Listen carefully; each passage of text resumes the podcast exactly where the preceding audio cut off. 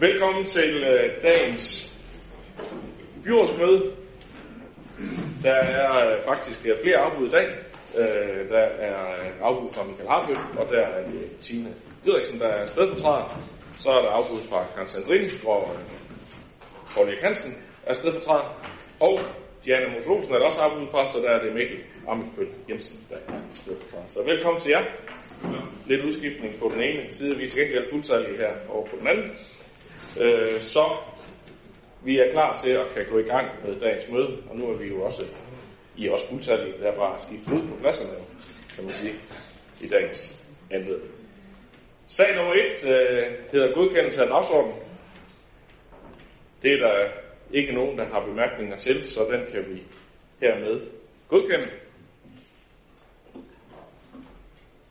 Og så kan vi tage fat på sag nummer 2, som øh, handler om et frigivelse af et afsat anlægstilskud på 10 millioner til universitetsbyggeriet på Dejnevej. Det er sådan, at øh, Bygningsstyrelsen i september 2020 har henvendt sig til Esbjerg Kommune med besked om, at det nye universitetsbyggeri på Dejnevej til Syddansk Universitet er ved at være opført. Esbjerg Kommune har tidligere afsat 10 millioner kroner, som skal gives som donation og anlægstilskud til brug for husleje, huslejenedsættelse til universitetet. Det indstilles derfor, at de 10 millioner som øh, kroner frigives og betales til bygningsstyrelsen, når byggeriet afsluttes her i løbet af november måned 2020. Det var der enighed om i økonomiudvalget, jeg kan se, om der er nogle bemærkninger her i byrådsvalget. Ser det ikke ud til, der er, så det kan vi også følge her. Så går vi videre til øh, sag nummer 3, som handler om Ribe Kulturnat, der søger nogle dispensationer, eller en dispensation. Det er en sag fra Kultur- og som uh, formanden derfra vil fremlægge. Værsgo, Majbert. Tak for det. Ribes Kulturnat modtager hvert år tilskud fra Esbjerg Kommune. På grund af coronavirus er Ribes Kulturnat 2020 blevet aflyst. Men som en delvis erstatning for Kulturnatten foreslår komiteen at bruge en del af tilskuddet på en række mindre koncerter i Ribe Domkirke søndag den 14. november.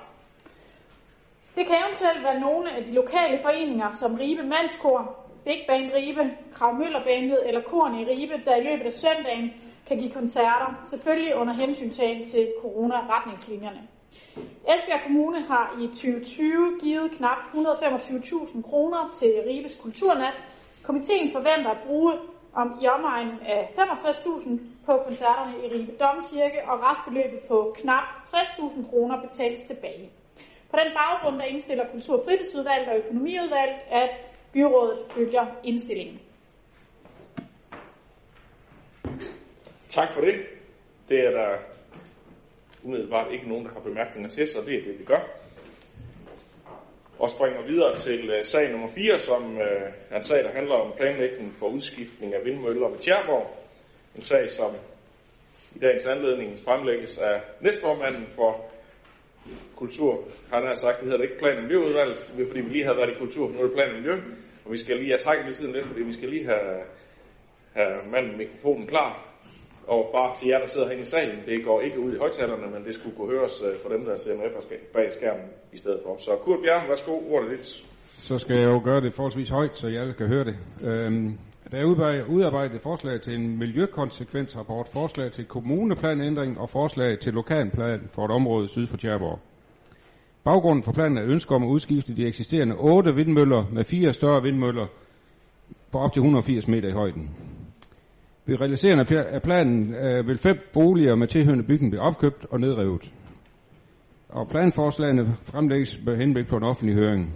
Og derfor indstiller plan- og miljøudvalget og økonomiudvalget herved til byrådet, at plangrundlag godkendes med henblik på en offentlig høring. Og hvis så borgmesteren giver mig lov, så vil jeg godt lige komme med øh, nogle egne øh, fra, kommentarer fra PMU, eller fra Venstre i PMU. Det er ikke nye vindmøller, vi sætter op derude, eller som skal sættes op, eller planlagt at sættes op. Det er eksisterende, øh, udskiftende eksisterende møller. Og det er i overensstemmelse med kommuneplanen og vores tidligere beslutninger. Og processen, den har været rigtig fin. Det har været igennem meget, meget stor grad af borgerinddragelse ud. Der har været forskellige arrangementer, hvor borgere kunne komme ud og, og se og høre, hvad det, hvad det var foregik. Det har været en god tilslutning til de arrangementer, de har lavet. Og så er der lavet frivillige aftaler om de lodsejere, der ligger inden for området om øh, opkøb af deres hus. Og så som noget nyt øh, er der jo også det, at det er, øh, tidligere var det nogle af dem, der fik øh, lagt jord til grunden, der fik en, en pæn sum penge. Nu er det lagt ud, så alle på en vis afstand får en fast årlig kompensation i forhold til udnyttelsen, eller i forhold til produktionen.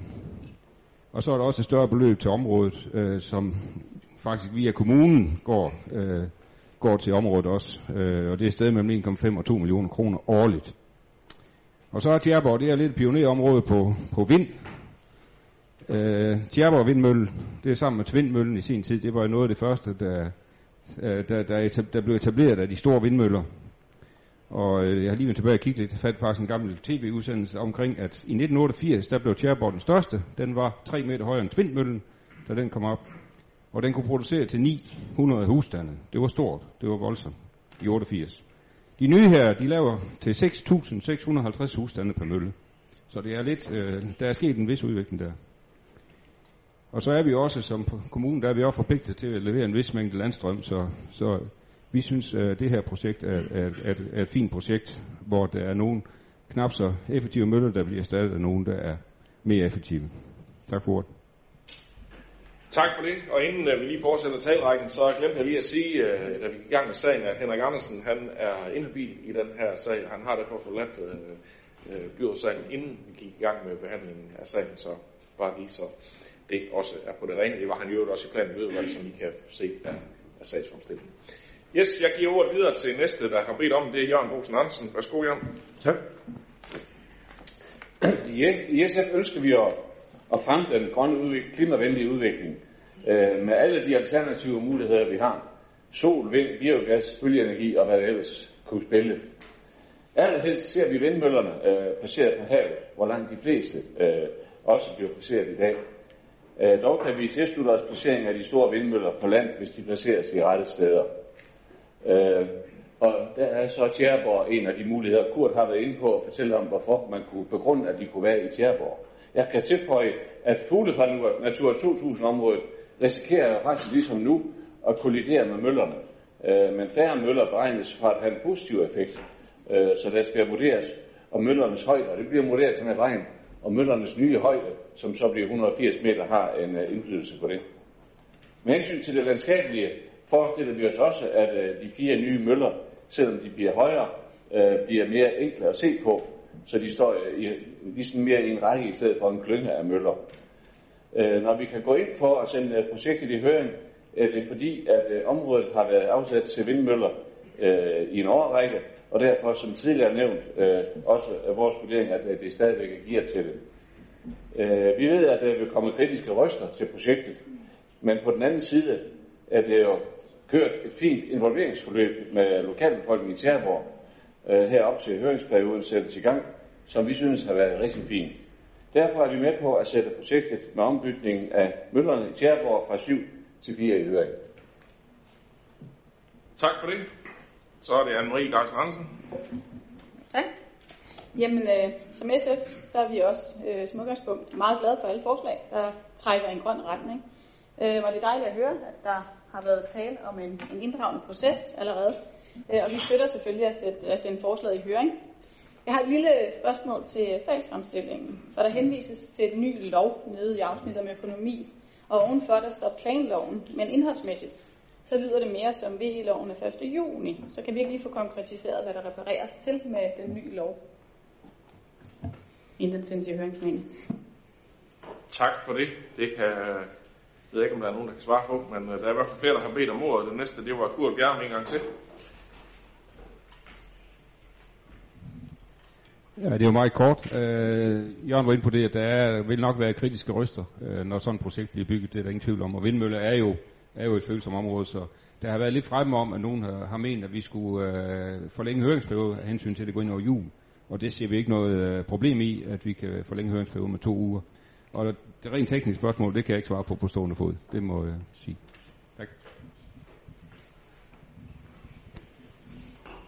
Ja, og man kan sige, at hvis vi skal øh, lige have den del med, så skal vi jo, uh, hvis ellers, øh, nu har vi ikke hørt, hvad alle vil sige nu, men hvis ellers der er enighed om at sende sagen i høring, så skal vi jo tilføje beslutningen, uh, hvis der ellers er stemning for det, det bliver så i givet fald, eller det bliver et ændringsforslag, vi skal forholde os til, at det er godkendt med den tilføjelse, at høringsperioden forlænges med to uger. Det vil ligesom være, være måden at håndtere det på.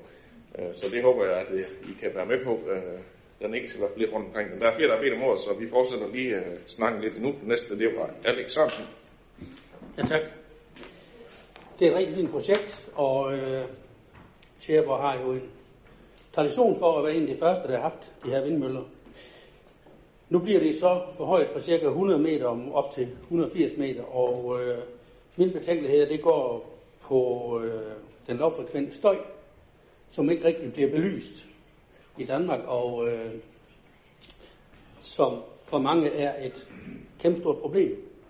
Øh, lavfrekvent støj, den bliver ikke beregnet, den bliver ikke målt i Danmark, den bliver beregnet. Og øh, der er faktisk ingen, øh, der forholder sig til den lavfrekvente støj i Danmark. Så øh, der er faktisk udenlands forskning, som viser, at, at, at lavfrekvent støj kan høres op til 8 km væk det er jo så også kun 20 procent af alle mennesker, som er modtagelige for lavfrekvent støj. Men, men, men jeg mener, at, at, at bare de risici, der er ved, at nogle mennesker måske kan blive syge, gør, at, at man, man skal være opmærksom på den lavfrekvente støj, når man sætter så store møller op. Øh, jeg stemmer ikke imod på sådan sagen i høringen. Jeg synes, det det er en rigtig fin sag. Men, men jeg har mine øh, betænkeligheder ved de følgevirkninger, der eventuelt kan være lovkvældt støj, og som jeg mener, de bør belyses mere, som de er nu. Og så øh, kan jeg så kun opfordre øh, borgerne i lokalområdet til at komme med kommentarer og indsigelse i høringsfasen. Tak for det, så er det Sara Nøjes. Ja, tak. Øhm, I enhedslisten er vi jo helt tosset med vindmøller. Øh, grøn energi generelt. Det er klart, at ligesom flere andre har sagt, så så vi da gerne, at det de ikke var et sted, hvor vi netop risikerer for eksempel lavfrekvent støj, øh, uanset hvordan det er undersøgt eller ikke undersøgt. Man siger, nu blæser det så meget her i området, så jeg ikke sikker, hvor man nødvendigvis kan høre det. Øh, men det er jo det, der kunne være rart, hvis man fik undersøgt. Jeg har en enkelt betænkelighed, som andre ikke har været inde på, og det er de her øh, bevaringsværdige huse, som jeg synes, det er hammer ærgerligt, at man er nødt til at rykke ned.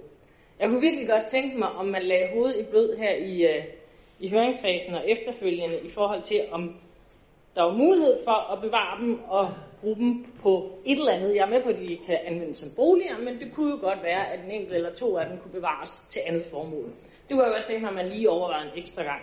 Men ellers, som sagt, så er vi jo helt tosset med, med grøn energi, så selvfølgelig støtter vi det her.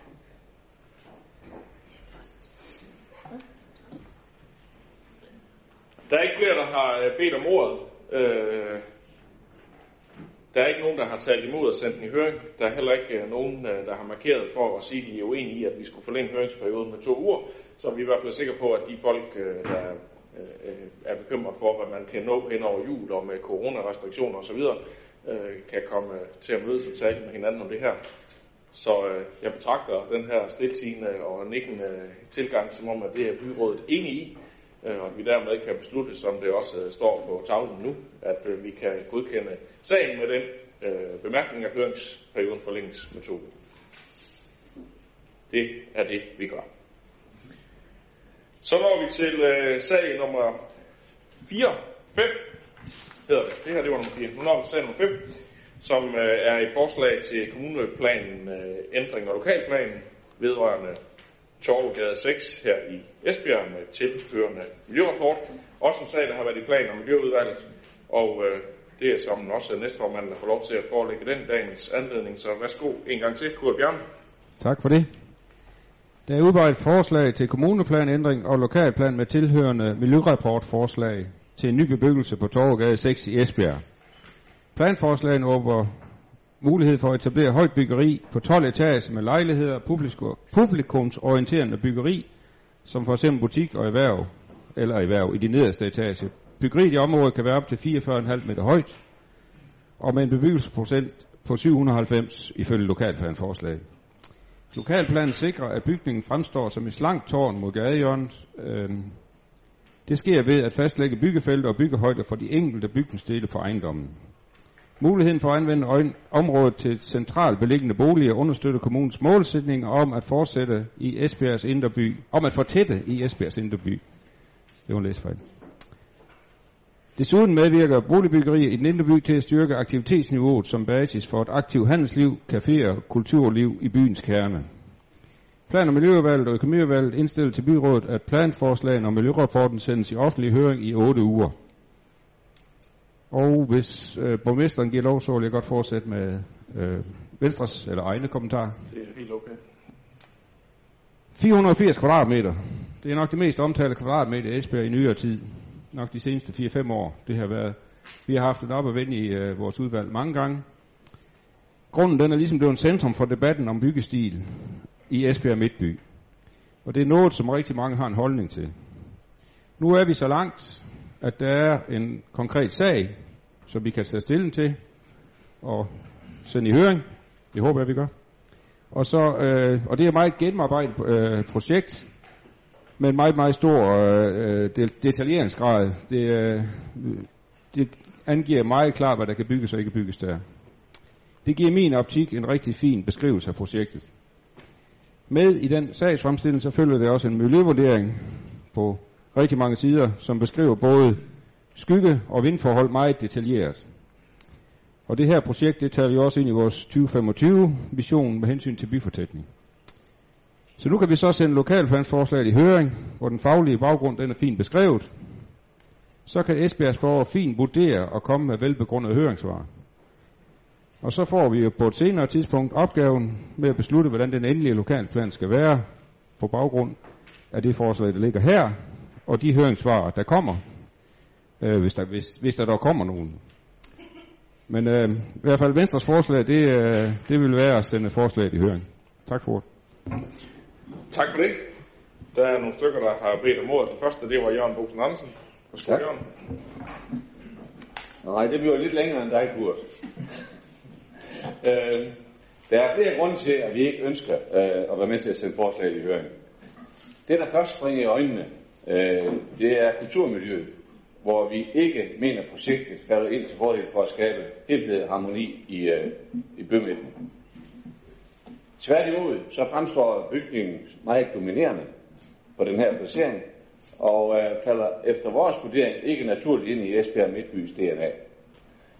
Vi har også rådført os for, øh, med forskellige arkitekter, og her tales der både for og imod af, af, af, af, af, jeg ved taler med, det kan vi nok ikke være overrasket over.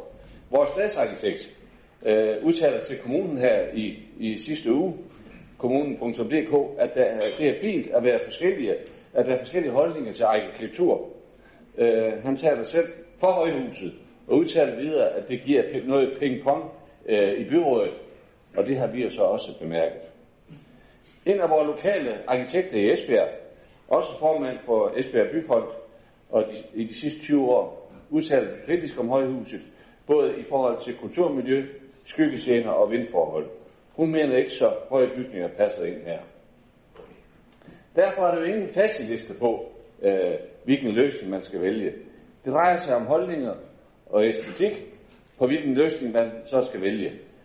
Øh, det øh, drejer sig, øh, og så Esbjerg Bygby, som, øh, som vi skal værne om i forhold til byudviklingen, øh, synes vi i hvert fald er et vigtigt aspekt i det her, også kulturmiljøet.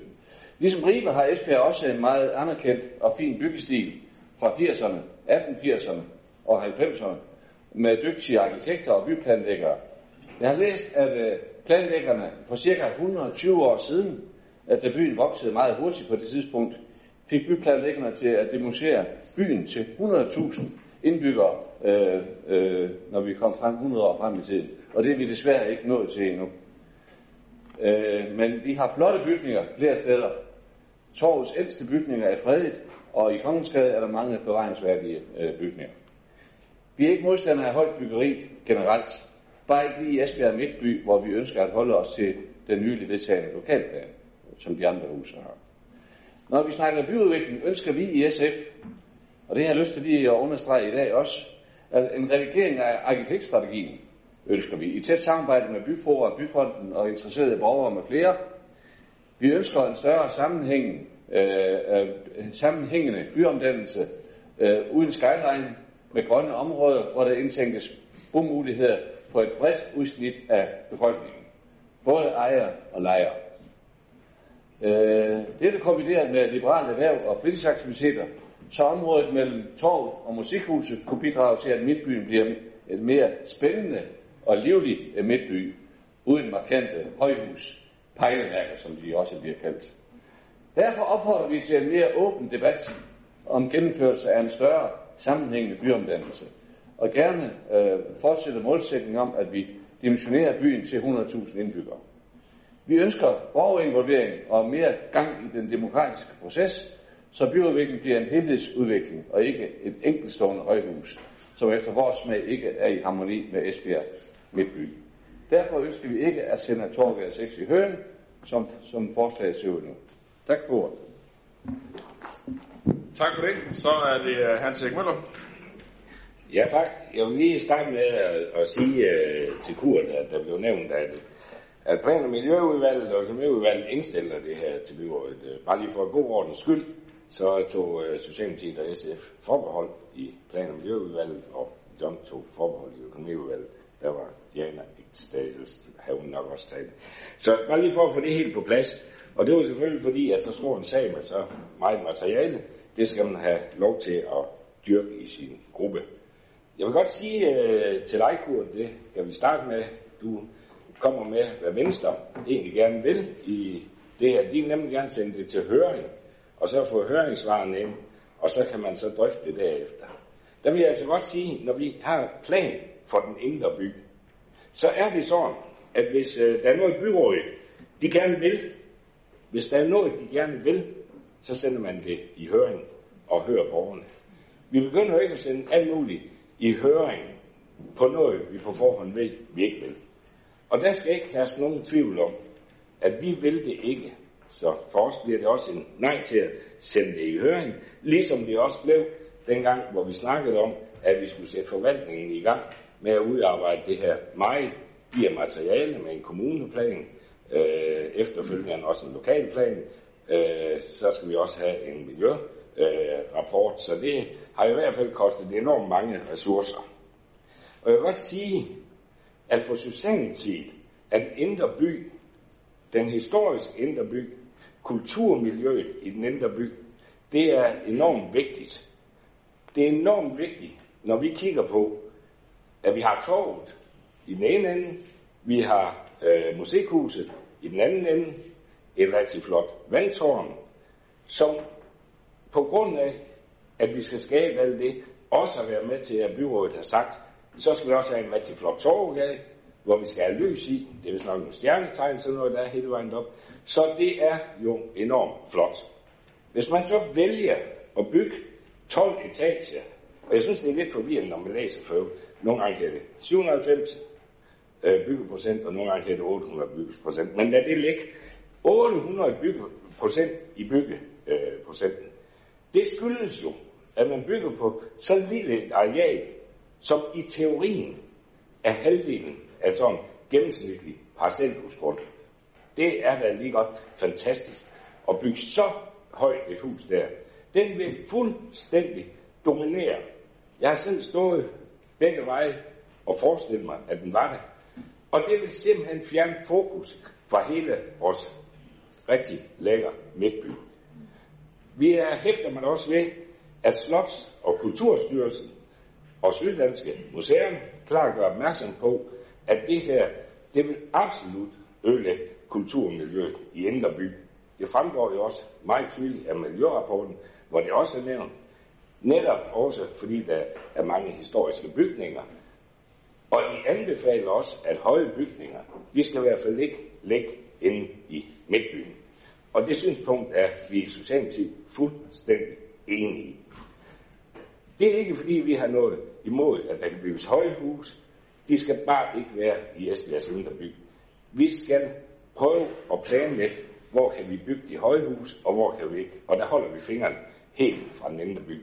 Så er jeg meget enig i nogle af de ting, du nævner, vi skal øh, tage hensyn til, vi skal prøve at øh, komme frem til. Og det er jo derfor, vi hele tiden har sagt, lad os nu droppe det her projekt.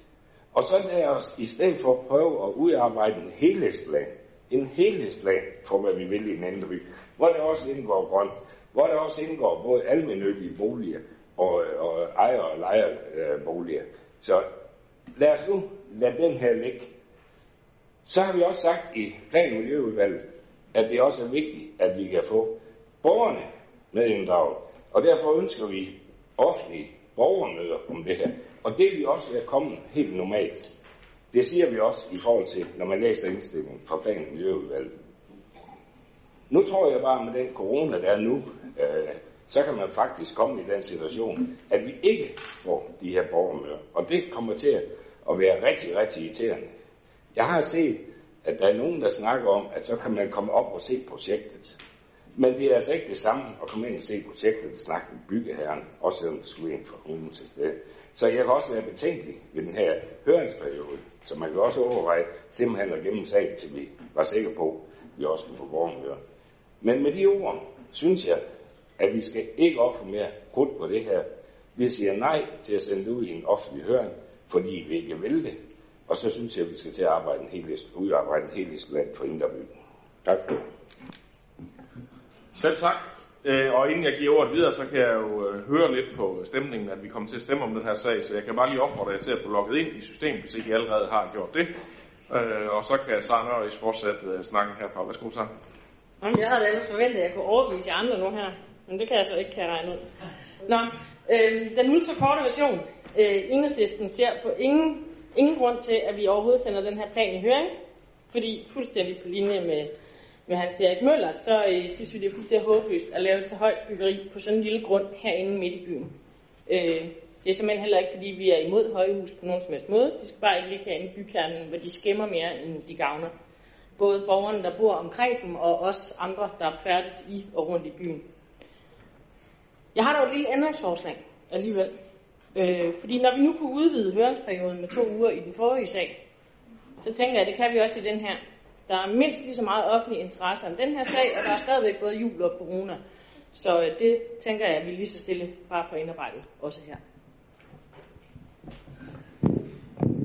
Nu er der nok en vis forskel i, at øh, i den anden øh, sag, der var det nogle borgere, der havde henvendt sig og konkret bedt om det. Det er jeg nu ikke lige bekendt med, der er her, men derfor skal vi selvfølgelig holde forhold til det, når du øh, beder om det, så det er helt... Øh, øh, vi har flere på talerlisten, inden vi når til, til den næste, det er Anne-Marie Geisel Andersen. Værsgo.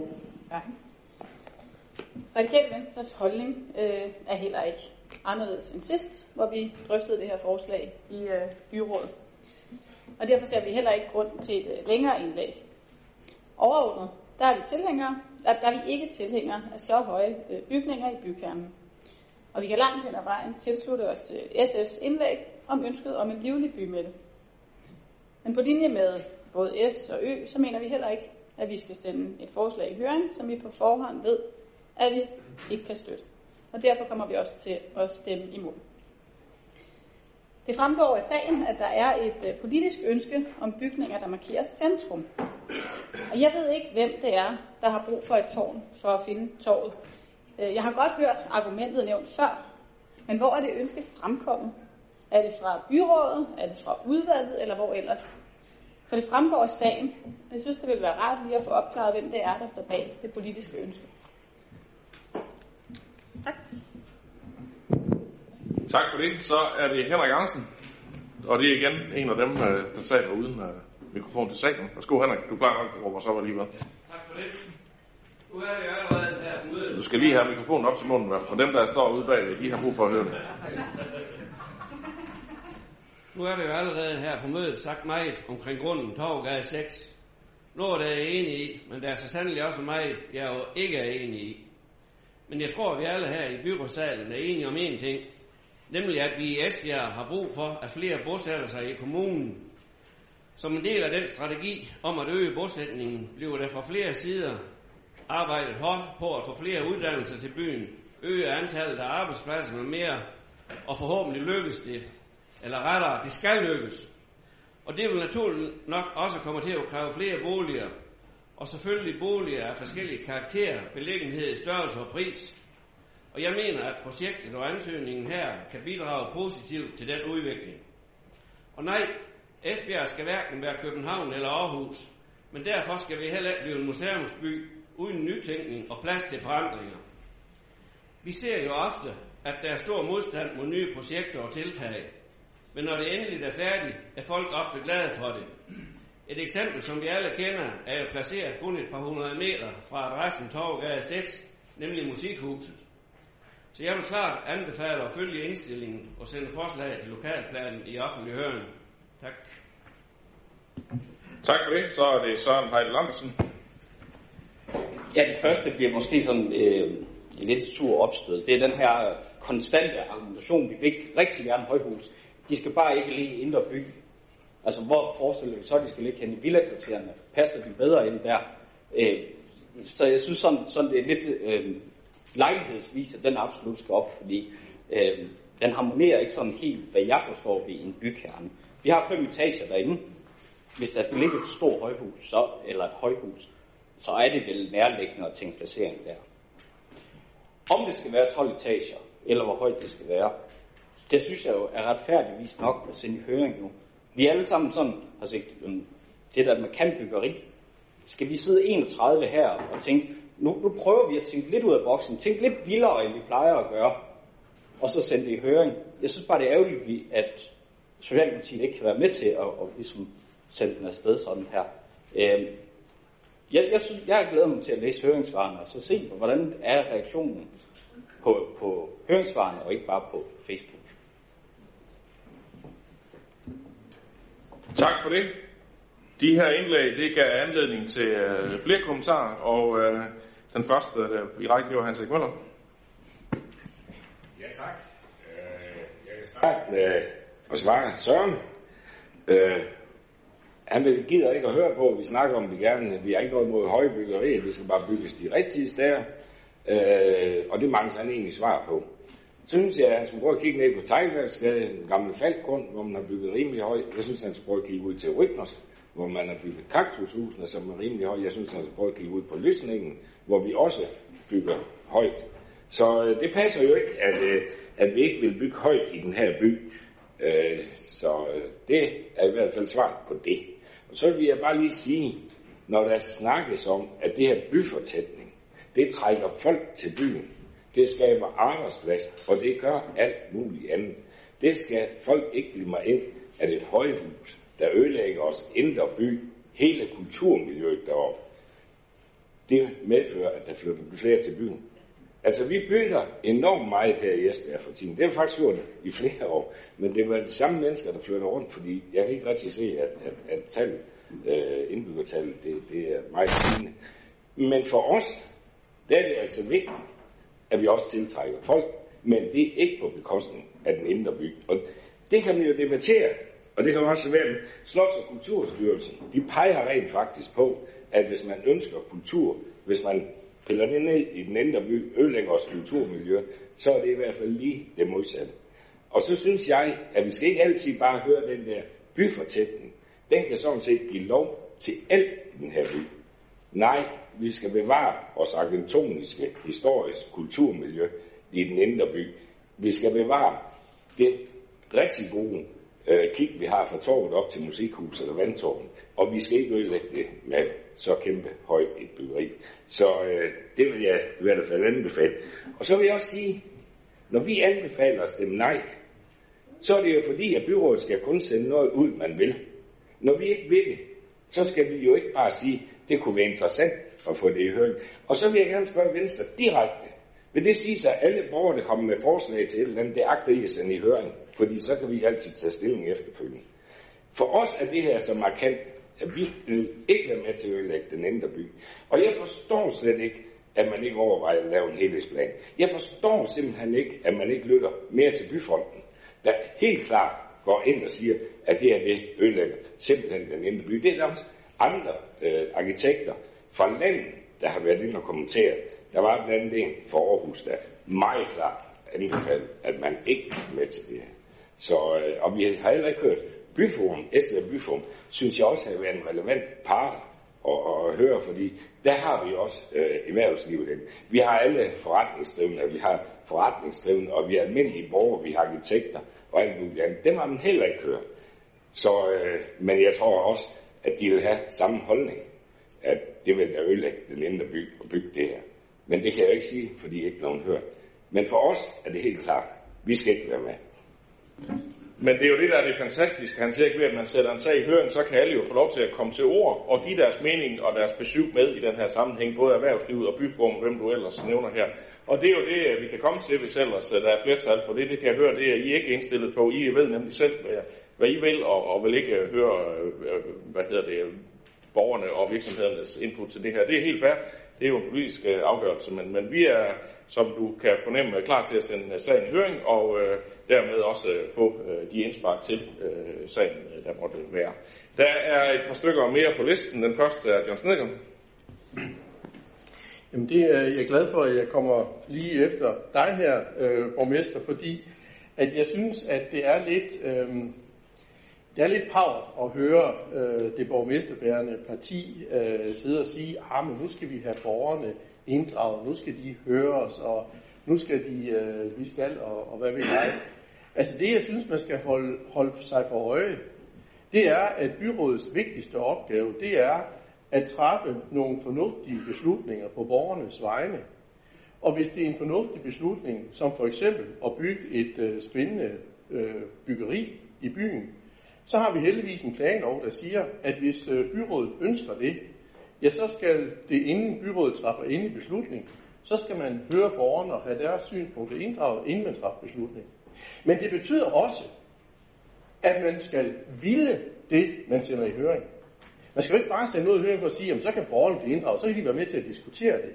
Nej, hvis vi tager vores opgave alvorligt som byråd, så sørger vi selvfølgelig for, at det vi sender til høring, det er noget, som byrådet agter, gerne ud fra en overordnet, helhedsorienteret strategi for, hvordan vi ønsker at, at udvikle vores by. Og det er derfor, vi tager politisk stilling og siger, nej, det har han sikkert redegjort for nu to gange på meget fin vis. Nej, vi synes ikke, at det her det er den rigtige strategi. Nej, vi synes ikke, at det her det er det rigtige sted at bygge et højt hus. På en grund, der er halvt så stor, Søren, som din og min parcelhusgrund ude i Højmarkskvarteret. Det er for mig at se helt vanvittigt, at man kan finde på at bygge øh, som mod strøm et byggeri på det sted i det kulturmiljø, vi har. Så derfor tager vi politisk stilling og gør det. Så vi må bare konstatere, at det Venstre og de øvrige borgerlige partier gør, det er, at de synes, det er en rigtig god idé at bygge et 12-etagers hus på en grund, der svarer til en halv parcelhusgrund, ind midt i byen, lige ved siden af vores øh, vandtårn, lige ved siden af musikhuset, lige ved siden af det fantastiske kulturmiljø, som vi har. Det er det, de borgerlige ønsker. Vi siger bare til vælgerne, det er ikke det, Socialdemokratiet ønsker. Nu er det jo så heldigt, at øh, de borgerlige selv kan udtrykke, hvad de ønsker, så jeg tænker, det er lidt nemmere, hvis I er nøjes med at fortælle, hvad det er, I øh, selv øh, vil som parti, men øh, det er fint nok, at I også prøver at lægge øh, ordene i munden omkring, øh, hvad, hvad det er, øh, der ligger til grund for de overvejelser, der er gjort øh, blandt i den blå side. Nu er det øh, Kurt Bjørn.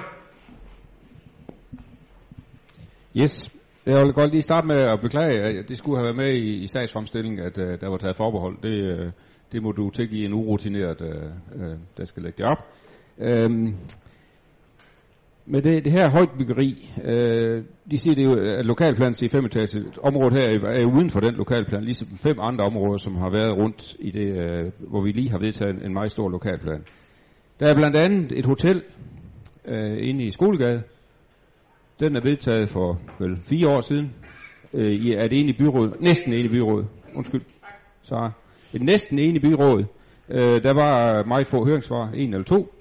Og der må de bygge i omkring 50 meter. Øh, der var der enighed hele vejen rundt, øh, i hvert fald i udvalget, og det, der var så ikke helt i byrådet. Så, så der må vi godt bygge højt. Og der er også, at vi har 10 etager på Riogrunden, som det ligger som et, lov, øh, som et øh, lokalplanforslag nu, eller som lokalplan jeg tror nok, øh, uden at være ude og skridt af, så ligger det tættere på, på torvet, end, uh, end Torgade 6 gør. Så, så, så der, der er sket et eller andet med det der med højt byggeri i centrum, synes jeg, virker lidt, øh, det virker lidt skævt. Øh, byforum, som du nævnte, der ikke er blevet hørt, det, er, det bliver de selvfølgelig nu, fordi der, man håber der også, der kommer et svar derfra øh, i, i det høringsforløb, der går. Men jeg synes, vi skal lige øh, tænke lidt over det der med højt byggeri i centrum, det smadrer, smadrer bymidten. Det synes jeg er sådan lidt med modifikationer, fordi når vi siger ja til et hotel, der ligger tættere på, og så siger vi nej her, det virker sådan lidt modsat. Så jeg synes, og, og samtidig så vil jeg også sige, at den gang imellem, så skal vi også tænke, der skal også bygges på vores tid. Vi behøver ikke at være bevare det, vi har. Selvfølgelig skal vi bevare det, vi har, men der skal også være, om, om 100 år skal det også nogen sige, hvad byggede de i, i 2020?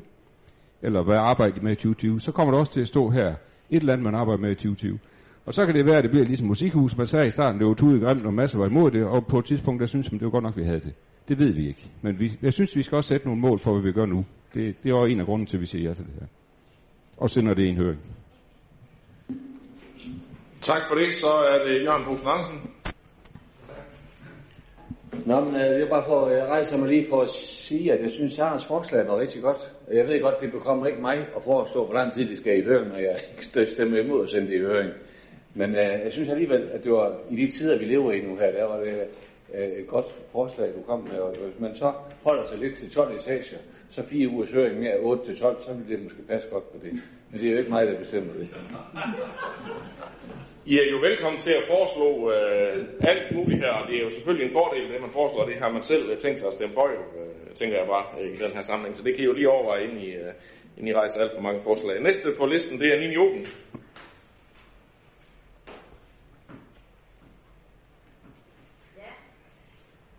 Det er jo egentlig, det er helt sikkert, øh, og jeg bakker helt op om vores uenighed. Men det jeg godt kan blive nervøs for, det er, når den høringsfrist er overstået.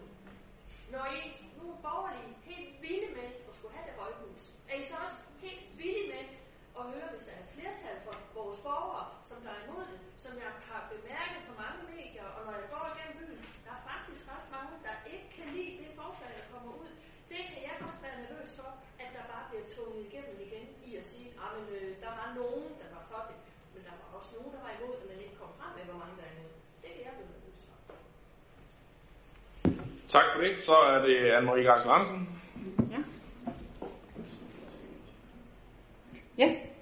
Øhm, vi er store tilhængere af borgerinddragelse i, øh, i uh, Radikale Venstre.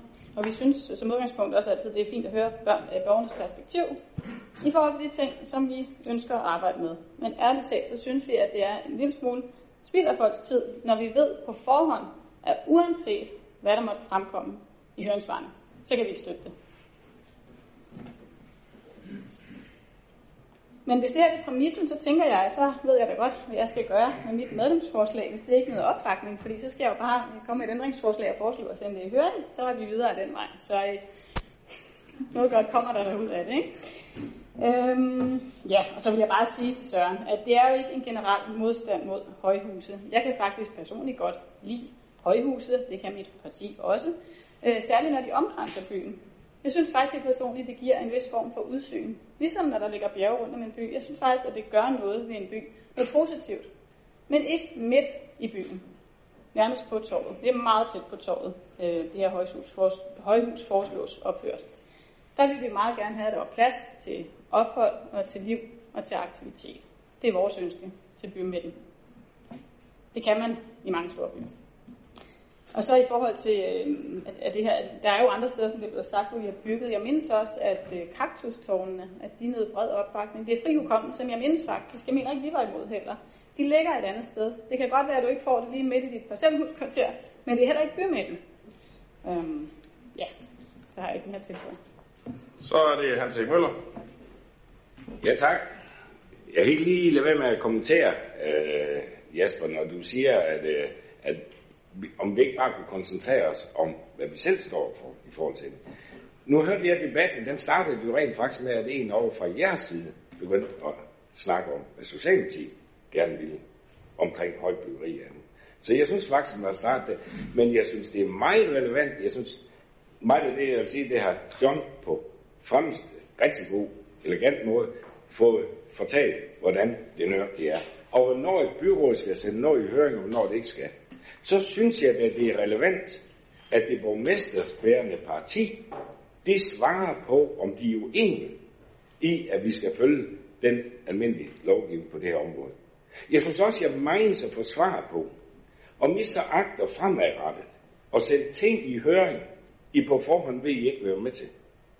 Det kunne være meget interessant. Så tror jeg, vi kommer til at sætte rigtig, rigtig meget i høring. Og så vil jeg sige, at argumentet så om, for man skal jo finde nogle argumenter om det. så kan man begynde at finde anden byggeri rundt omkring. Også noget byggeri, der rent faktisk ligger forud for, at byrådet har vedtaget kommuneplanen og lokalplanen for Indre By.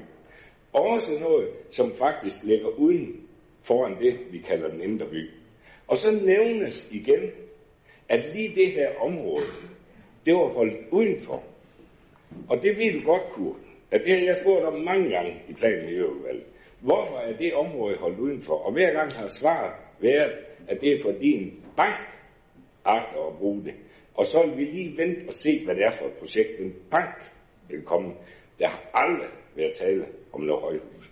Så snakker man om, at om mange år, der kan det jo være, at det er rigtig godt, og man bliver glad for det, man har lavet. Det tror jeg absolut ikke på. Men når man tænker den tanke, så synes jeg, det vil være rart, at man om mange år sagde, at det byråd dengang, det var da fantastisk godt, hvad de lavede i den indre by. Og det gør man kun, hvis man tager en helhedsplan. Det gør man ikke, hvis man drøbvis siger, her kan vi bygge et højhus, og her kan vi gøre det og det. Og vi slet ikke tænker i helhed.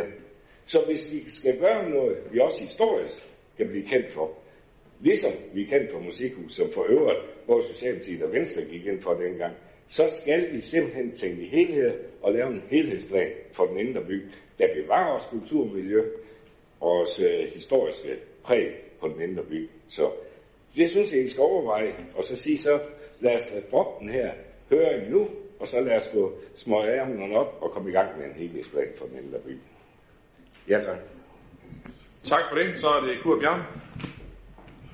Og det, det er meget kort. Øh, lige til, til Nini, så vil sige, det, det vi sender ud, det er jo ikke meningsmålen. Altså det, det, det, vi sender det en høring, så vi skal jo ikke have sige ja eller Hvis du kan godt gå ind, du kan godt skrive en ja eller nej, men det er jo ikke det, vi bruger til nu. Vi bruger jo velargumenterede begrundelser for at vurdere. Og, og, og, og selvom man, man sender noget i høring, så er det ikke sikkert, at det bliver vedtaget. Fordi vi har jo mange gange, det sidder vi i planen, der kommer jo tekniske ændringer til mange af de sager, vi sender i høring. Og der har vi da, et, der sender vi jo det i høring, altså for det fleste gange i enighed hvor det så bagefter så ændrer vi noget. Der var vi enige om at sætte noget i høring, det så fint ud, og så kommer der nogle forslag, og så ændrer vi det. Og det er også nøjagtigt det, vi gør her. Så vi har jo ikke sagt ja til byggeriet nu. Vi har sagt ja her, eller det gør vi om lidt, forhåbentlig. Siger vi ja til at sende ind i høring, og ikke mere. Vi har jo ikke sagt ja til, til sagen. Vi har sagt ja til at sende ind i høring. Det er det, vi skal diskutere. Det synes vi skal holde os for øje. Yes.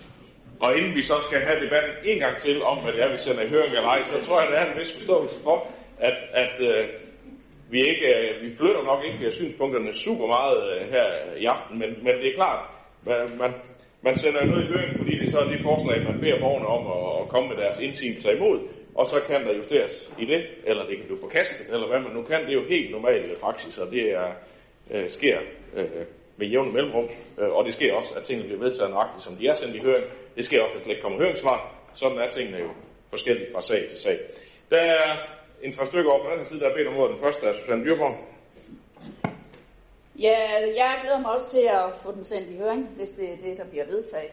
Øhm, og jeg glæder mig endnu mere til at høre, hvad det er, der kommer ind af gode idéer og muligheder og udviklingsmuligheder. Og jeg er helt på højde med, at øh, så må vi se, hvad de siger, og eventuelt ændre på noget. Det går jeg da sandelig ud fra i min demokratiske naivitet, at det er det, der skal ske her. Altså min hun er behov for at stille spørgsmålstegn ved, om vi nu virkelig vil lytte. Os, der gerne vil sende det i høring, det synes jeg slet ikke hører til her, må jeg sige, Nini. Så er jeg rigtig glad for også, at øh, John Snedger og Hans Erik Møller, de synes, at de er så gode, de andre, de to andre. Det, jeg synes, det er fint, at de er så glade for hinanden i Socialdemokratiet. Det, det har jeg stor respekt for. Og jeg har stor respekt for, at det her det handler meget om følelser. Men at få lagt noget i munden, at, øh, at vi i Blå Blok vil ødelægge og smadre, og, og vores eftermæle bliver dårligere, sådan noget, jeg synes, jeg synes, det er lidt for langt ud. Jeg respekterer, at der er forskellige holdninger, og jeg håber, det bliver sendt i høring, så vi kan få borgernes og byforum og alle de andre øh, interesseorganisationers holdning til det her. Og det er i hvert fald øh, det, jeg har tænkt mig at stemme for jer. Tak for det. Så er det Søren Heide. Det var bare øh, Johns kommentar omkring, øh, øh, hvorfor sende det her i høring. Øh, fordi Venstre vil, vil, vil, bare blive højt, øh, som jeg hørte dig, John. Øh, jeg, synes, jeg synes simpelthen, at vi som dynamisk byråd godt kan have sager, hvor vi tænker, hvis borgerne vil det der, så kunne vi godt se os selv i det. Men lad os nu høre borgerne. I stedet for forudrettet, sådan set, har taget en holdning. Fordi det, er som jeg hører, I gør inden, det er, inden vi sender det i høring, så vil vi det her. Ellers så vil vi det ikke. Er det korrekt forstået? Så blev det Jakob Lose. Tak for det. Jeg synes, at det er lidt en billig omgang, at man siger, at uh, tidlige beslutninger, som der ligger, ja, faktisk, hvis man nu sætter en passer lige i uh, hesten, Christian 9. hest op uh, midt på torvet, og slår en cirkel rundt med dem, konstaterer, at øh, vi har lavet en plan i stort set enhed for både øh, et område lige ved siden af Britannia, og øh, også øh, på Rivegrunden, at det tæller ikke, fordi det er ikke indre by. Det er simpelthen noget, det er noget brøv. De to grunde der udtog man af den store lokalplan for Esbjerg Midtby. Det var de der 5-6 forskellige områder, som man kunne lave øh, separat planlægning for. Det er jo Socialdemokraterne altså med på. Man må få lov til på den ene grund at bygge højere end det, som der lægges op til på Torgade 6. Og det er, hvis vi ellers siger, at øh, hesten på torvet, det er centrum af Indre By, så har vi altså vedtaget nogle planer, som der giver mulighed for at bygge højere, tættere på end det, som der er tilfælde af ved, ved Torgade 6. Så jeg kunne da godt tænke mig at høre, det tror jeg, vi er mange, der godt kunne tænke os at få at vide, hvorfor det er, at Socialdemokraterne de har valgt at kovende på den her sag. For det mener jeg rent faktisk, øh, der er et tilfælde, eftersom at I altså har været med til at lave to andre planer, som der er højere, som der er tættere på hesten. Spørgsmål? Tak for det. Henrik Valø. Ja, tak. Når vi lige om lidt øh, øh, forhåbentlig godkender og stemmer den her igennem, øh, så er det for borgerlisten alene i forhold til at sende sagen i 8, 8 øh, ugers høring, eller hvor mange uger det nu skal blive til. Øh, og det kan jeg også høre andre siger. Jeg synes, at først efter at have hørt og lyttet til borgerne, så vil vi tage en beslutning i den her sag. Jeg synes, det er en vigtig sag, og det bør borgerne, borgerne selvfølgelig kunne komme med deres betragtninger og indvendinger til, eller hvad det nu måtte være, de har. Øh, så øh, Jakob han tog næsten ordet ud af munden på mig, fordi jeg havde lige skrevet her til mig selv, at øh, øh, var Socialdemokraterne i øvrigt ikke enige i, dengang vi stemte om det hotel i Skolegade, som ligger tættere på hesten, som der lige blev sagt der. Tak. Tak for det. Så er det John Snedgaard. Jamen, det er først og fremmest en kommentar til dig, Søren, ikke?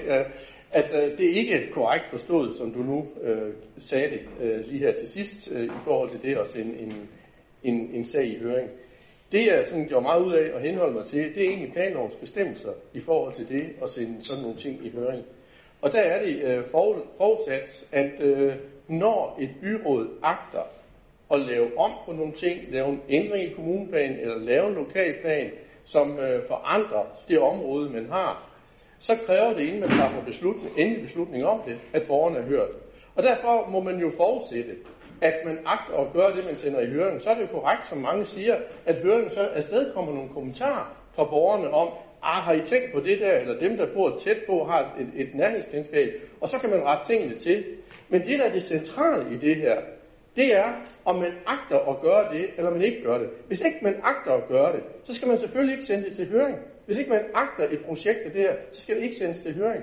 Og det er derfor, at jeg selvfølgelig konkluderer, at det agter de borgerlige at gøre. Og derfor sender man det i høring. Det kan godt være, at der kommer nogle, nogle ændringsforslag til det, men det er det, man agter at gøre. Så det har jeg, det har jeg konkluderet. Det er ikke for at blande mig i jeres politiske proces.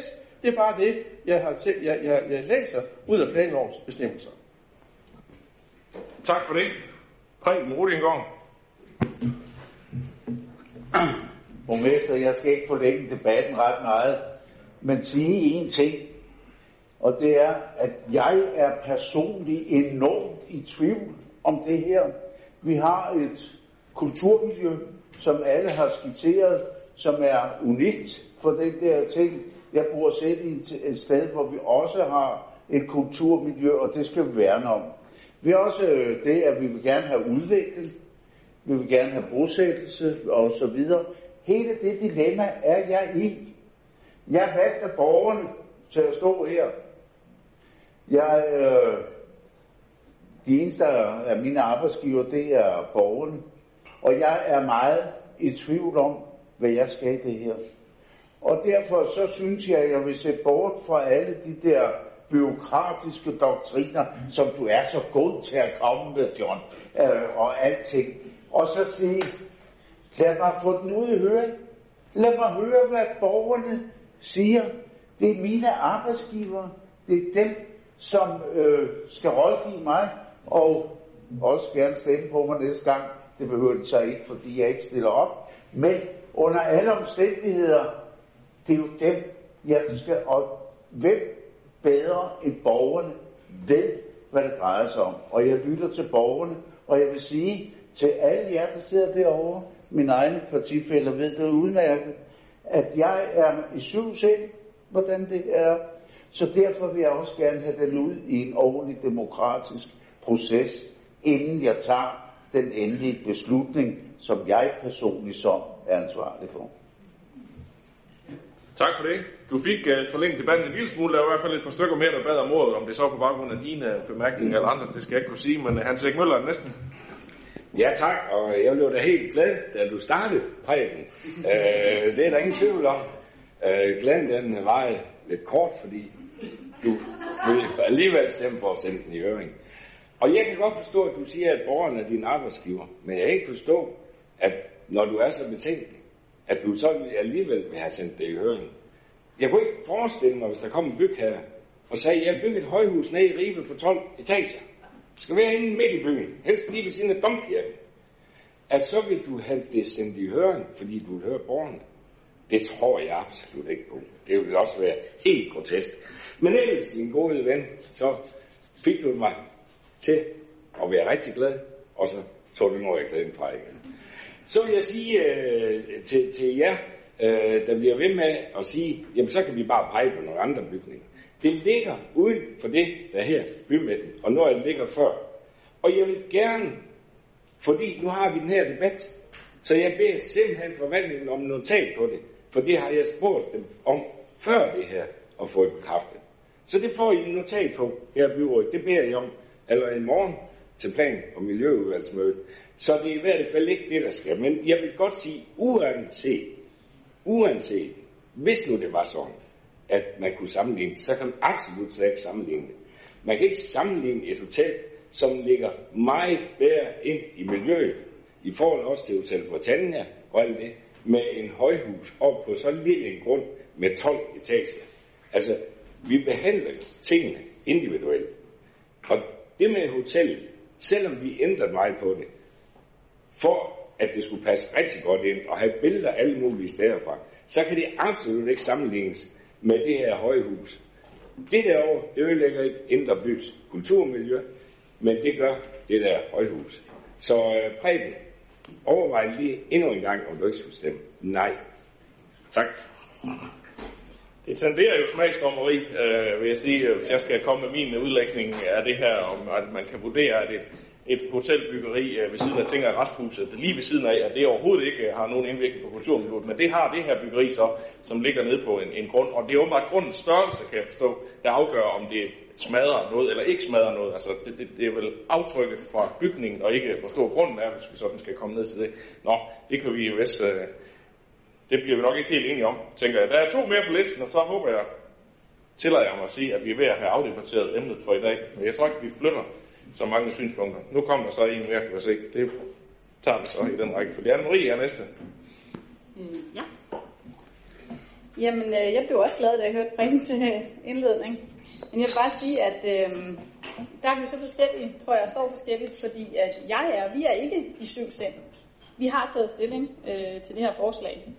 Øh, og hvis vi skal lytte til borgerne hver gang, vi skal beslutte et eller andet, hvorfor skal, vi så, hvorfor skal de så vælge politikere til at repræsentere dem? Hvis alt skal til afstemning eller i høring, så er der jo ikke nogen grund til at vælge politikere med forskellige holdninger. Så kommer vi jo til at gøre det, borgerne ønsker i enhver henseende. Så er det jo lige gyldigt, at vi sidder her med vores forskelligheder.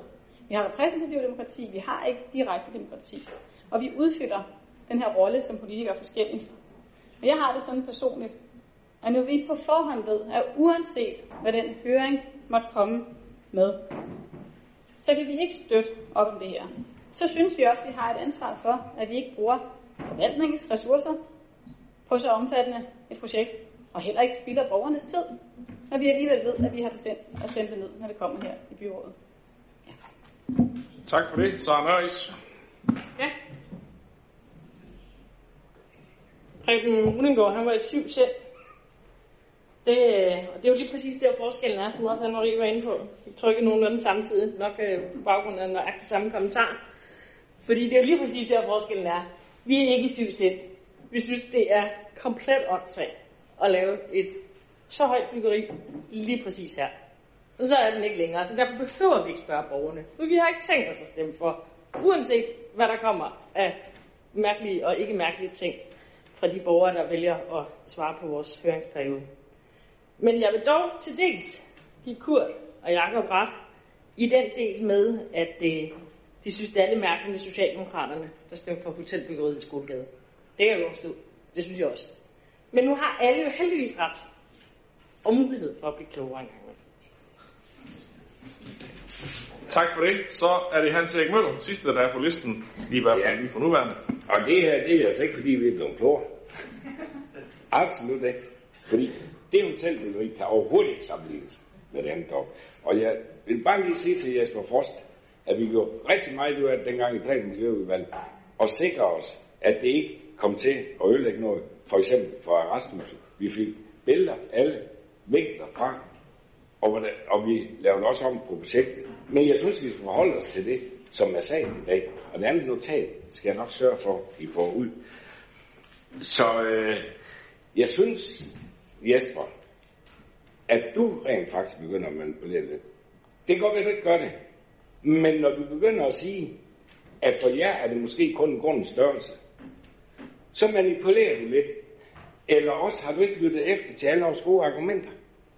Det her lille grunden, det var jo en del af, hvordan det ville være voldsomt set i forhold til den lille grund. Men der var også rigtig mange andre argumenter.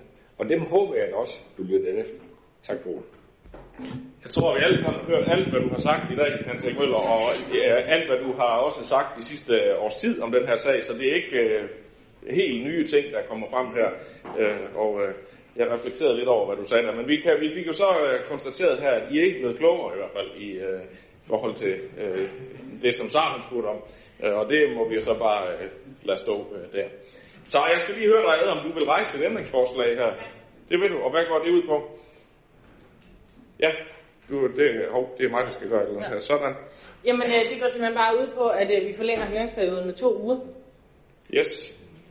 Jamen, øh, det, vil sige, det vil sige, at du foreslår, at vi sender sagen i høring i, i, øh, i, i, i, i 10 uger. I 10 uger. Ja. ja. Men øh, det skal vi jo så øh, sætte øh, til afstemning. Ja, jeg foreslår så til 12 uger. Jeg har, jeg har John, du får lige ordet her. Det er ene ord til procedure, øhm, fordi at, øhm, at øh, vi er jo en gruppe, øh, som ikke ønsker, at den her sag den skal sendes i høring. Så øh, jeg vil sige, at øh, det mest vidtgående øh, forslag må være, at øh, vi tager først stilling til, om sagen skal til høring, og derefter, hvor lang høringen så skal være. Så det må være måden at gøre det på.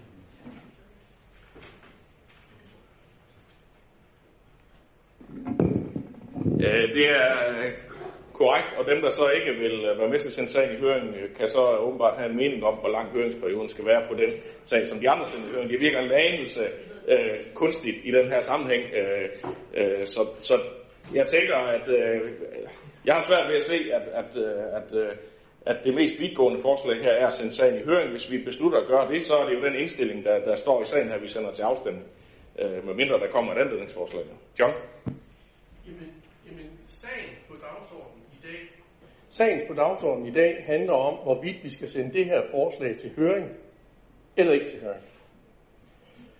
Så det, det, det skal der vel stemmes om. Hvis den så skal til høring, så må det også være byrådet, der efterfølgende tager stilling til, hvor lang skal den høringsperiode så være. Og det er det, der er logikken i min øh, måde at tænke det her ind. Og vi er nødt til at forholde os til, indstillingen i sagen er, at det indstilles, direktøren for teknik og miljø indstiller, at det indstilles til byrådet, at forslag om kommuneplanændring med nogle forskellige numre her, samt tilhørende forslag om miljørapport, godkendes med henblik på 8 ugers offentlig høring. Det er det, vi skal forholde os til her. Så er der nogen, der ønsker at forlænge høringsperioden, men de vil alligevel ikke være med til at sende det i høring. Det virker som en noget kunstig forslag, hvis jeg sådan skal komme med min øh, ærlige mening om det her. Men hvis I, I bliver nødt til at stille et konkret forslag, vi skal stemme om, hvis det er, og det vil være noget upassende at stille forslag, man ikke selv stemmer for, så er du for det er lige præcis derfor, jeg stillede det som ændringsforslag, så vi skal stemme om høringsperiodens længde, efter vi stemmer om det oprindelige forslag. Og så er jeg nødt til at sige, borgmester, jeg er sådan set lidt ligeglad med, hvad du synes er upassende og ikke upassende i forhold til, hvad vi andre mener.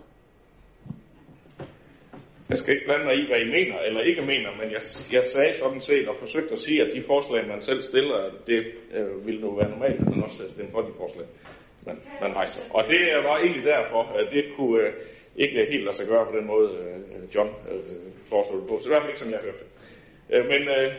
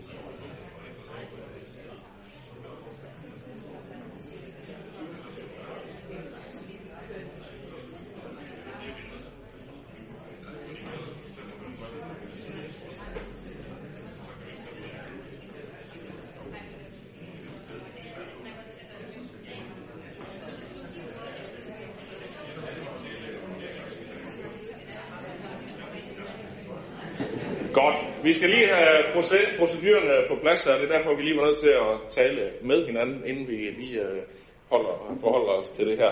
Og Sara foreslår, at vi forlænger høringsperioden med to uger.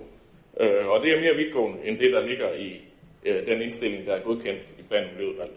Så det er så det, vi, øh, vi kan øh, forholde os til først. Og hvis det hvis der er flertal på det, så kan det jo ligesom ændre på øh, høringsperioden øh, i forhold til sagen, og er der ikke flertal på det, så stemmer vi om forvaltningens øh, forslag, eller hvad hedder det, indstilling bagefter.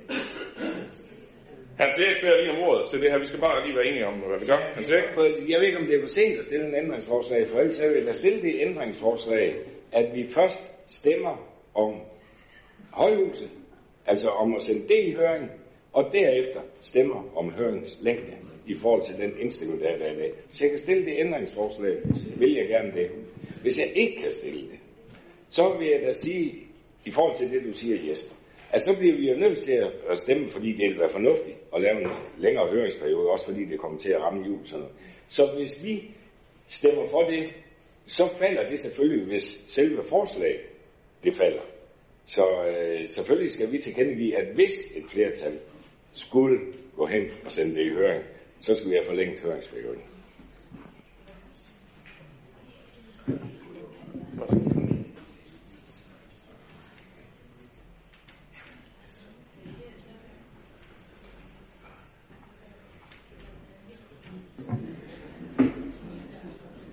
Vi er nødt til at, han siger, jeg er ikke helt sikker på, at jeg forstår, hvad det er, du, øh, eller fik med, hvad det er, du øh, foreslår som med det konkrete ændringsforslag. Jeg ved ikke, om øh, John har fået det øh, præciseret her.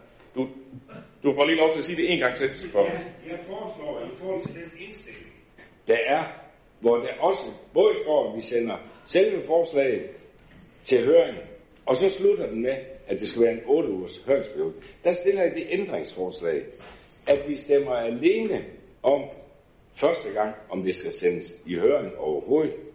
Og så er mit ændringsforslag, hvis det bliver vedtaget, så stemmer vi om høringsperiodens længde.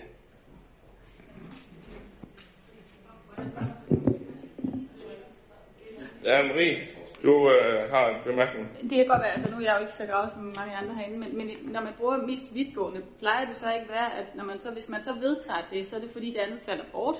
Altså det gør det jo ikke, hvis vi vedtager de 10 uger eller 12 uger, så er det jo ikke, som ikke skal stemme om det andet. Altså er der et eller andet, jeg har misforstået i forhold til den, den øh, logik? Eller hvad? Altså fordi helt logisk, så burde det være sådan, at vi stemmer om, om forslaget. Altså vi, det er jo ikke, nej, det er ændringsforslaget, ikke?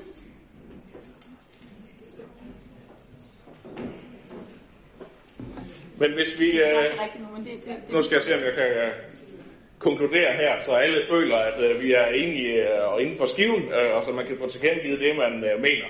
Øh, han siger, kommer sådan set med et øh, fornuftigt øh, procesforslag til, at vi øh, først og fremmest forholder os til, om sagen skal i høring eller ej, og bagefter stemmer om høringsperiodens længde.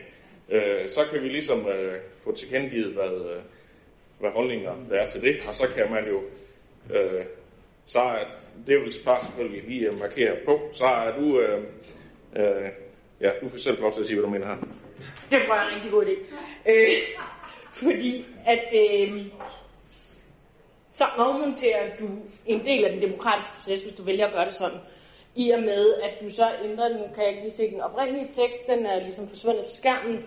Den oprindelige tekst er ud i en køre, det vil sige, så skal vi først proceduremæssigt stemme om, om vi vil dele den oprindelige tekst op to. Det er den proceduremæssigt korrekte måde at gøre det på. Det kan vi godt gøre, hvis I hellere vil det. Det har vi bare tidligere fået at vide, det må vi ikke.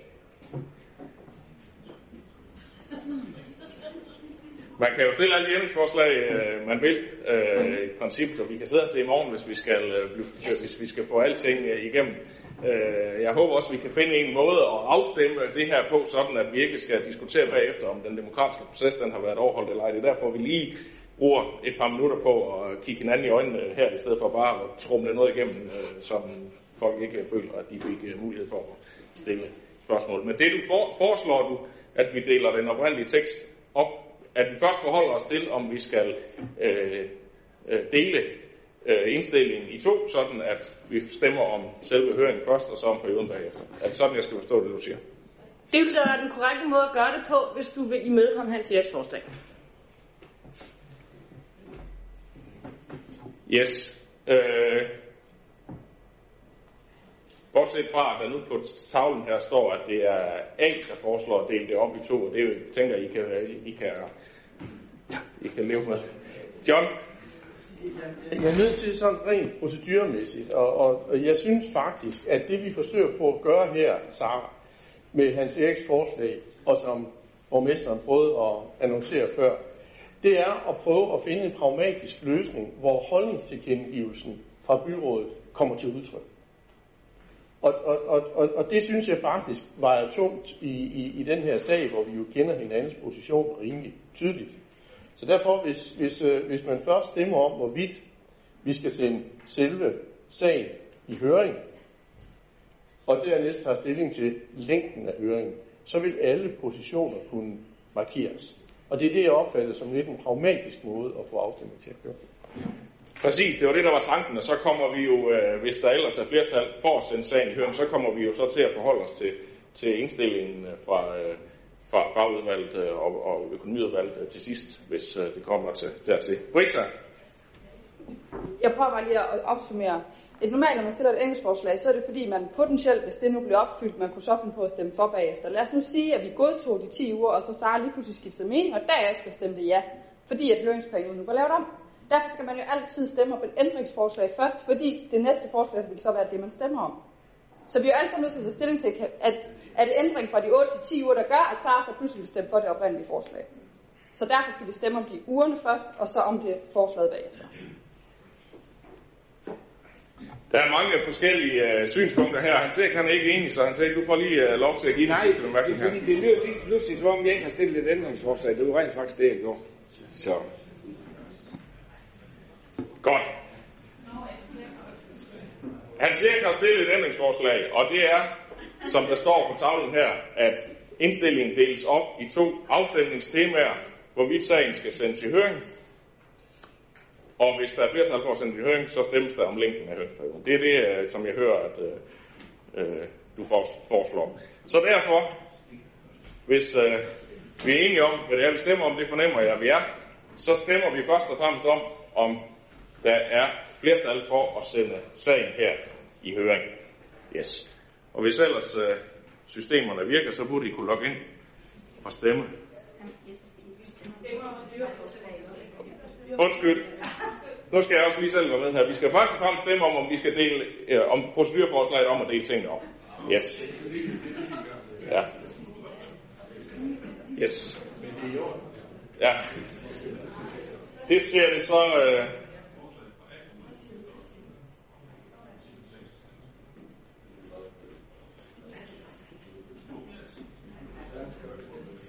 samme som John.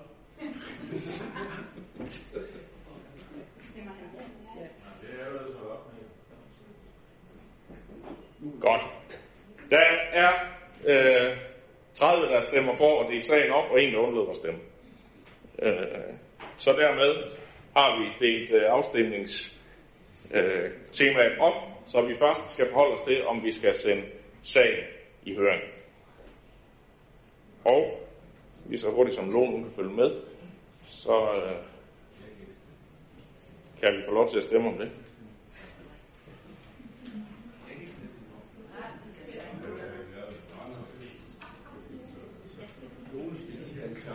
Ja. Der er også øh, der er lidt øh, system øh, håndtering, når der kommer flere forslag undervejs, som vi retfærdigvis lige skal have tid til at få skrevet tingene rigtigt.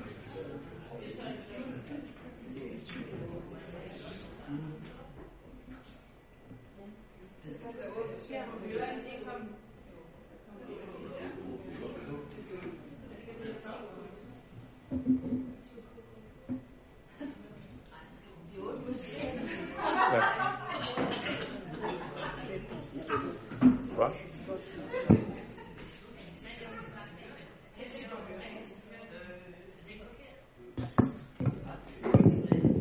Det vi, stemmer, det vi skal stemme om nu, det er, om vi sagen den skal sendes i høring, eller sagen ikke skal sendes i høring. Yes. Hvis man synes, sagen skal sendes i høring, så stemmer man for, og synes man, sagen ikke skal sendes i høring, så stemmer man imod. Det kan ikke nå lige at blive rettet i det, som der står på. Øh, vi forholder os alene til, om sagen den skal sendes i høring her. Yes.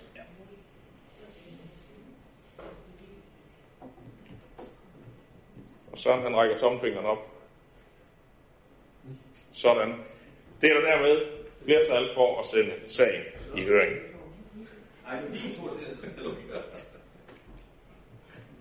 Og så er der et forslag fra, fra Sara om at forlænge høringsperioden øh, til 10 uger. Eller med 2 uger.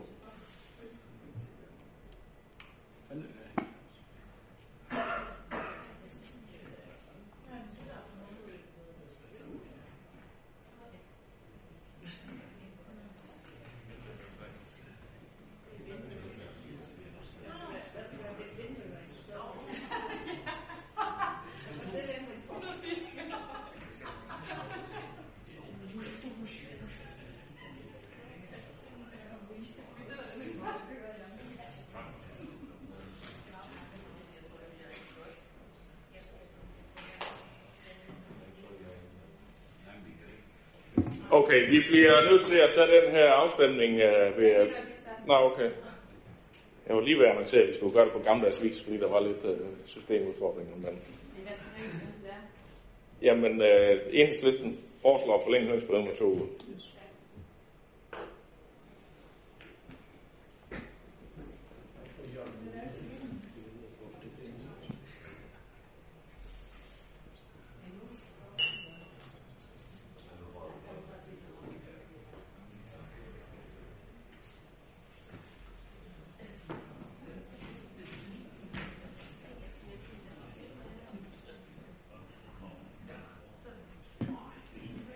Skal vi... Øh...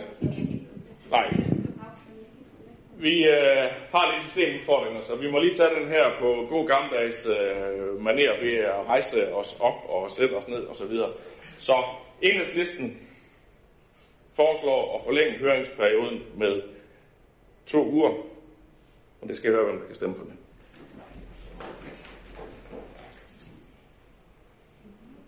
Tak for det. Hvem stemmer imod? Tak. Det forslag faldt hermed. Og det var så et, et politisk rejst forslag her, som, som vi forholder os til. Og nu må det ikke, der er tid nok til at give deres, øh, til at folk kan give deres besøg med, det er jeg helt sikker på. Det var i hvert fald øh, dem, der ønskede at sende sagen i høring, der var tilfreds med de otte uger. Vi øh, er dermed kommet igennem punkt nummer 5 efter lang tids drøftelse og går videre til øh, sag nummer 6, som handler om noget helt andet. Etablering af venstre- og højresvingsbaner ved Omkærvej, en sag fra Teknik- og så Søren Heide Lammersen, du får lov til at sige lidt om den. Værsgo. Tak skal du have. Grundejerforeningen Klostermarken har henvendt sig med et ønske om en venstresving, venstresvingsbane på Oppekærvej. For at forbedre krydsets trafiksikkerhedsmæssigt,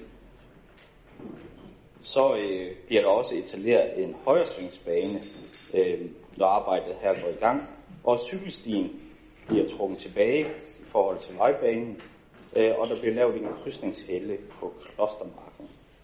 For at gennemføre projektet er det nødvendigt at lave noget arealerhvervelse fra to private lodsejere og Esbjerg Kommune.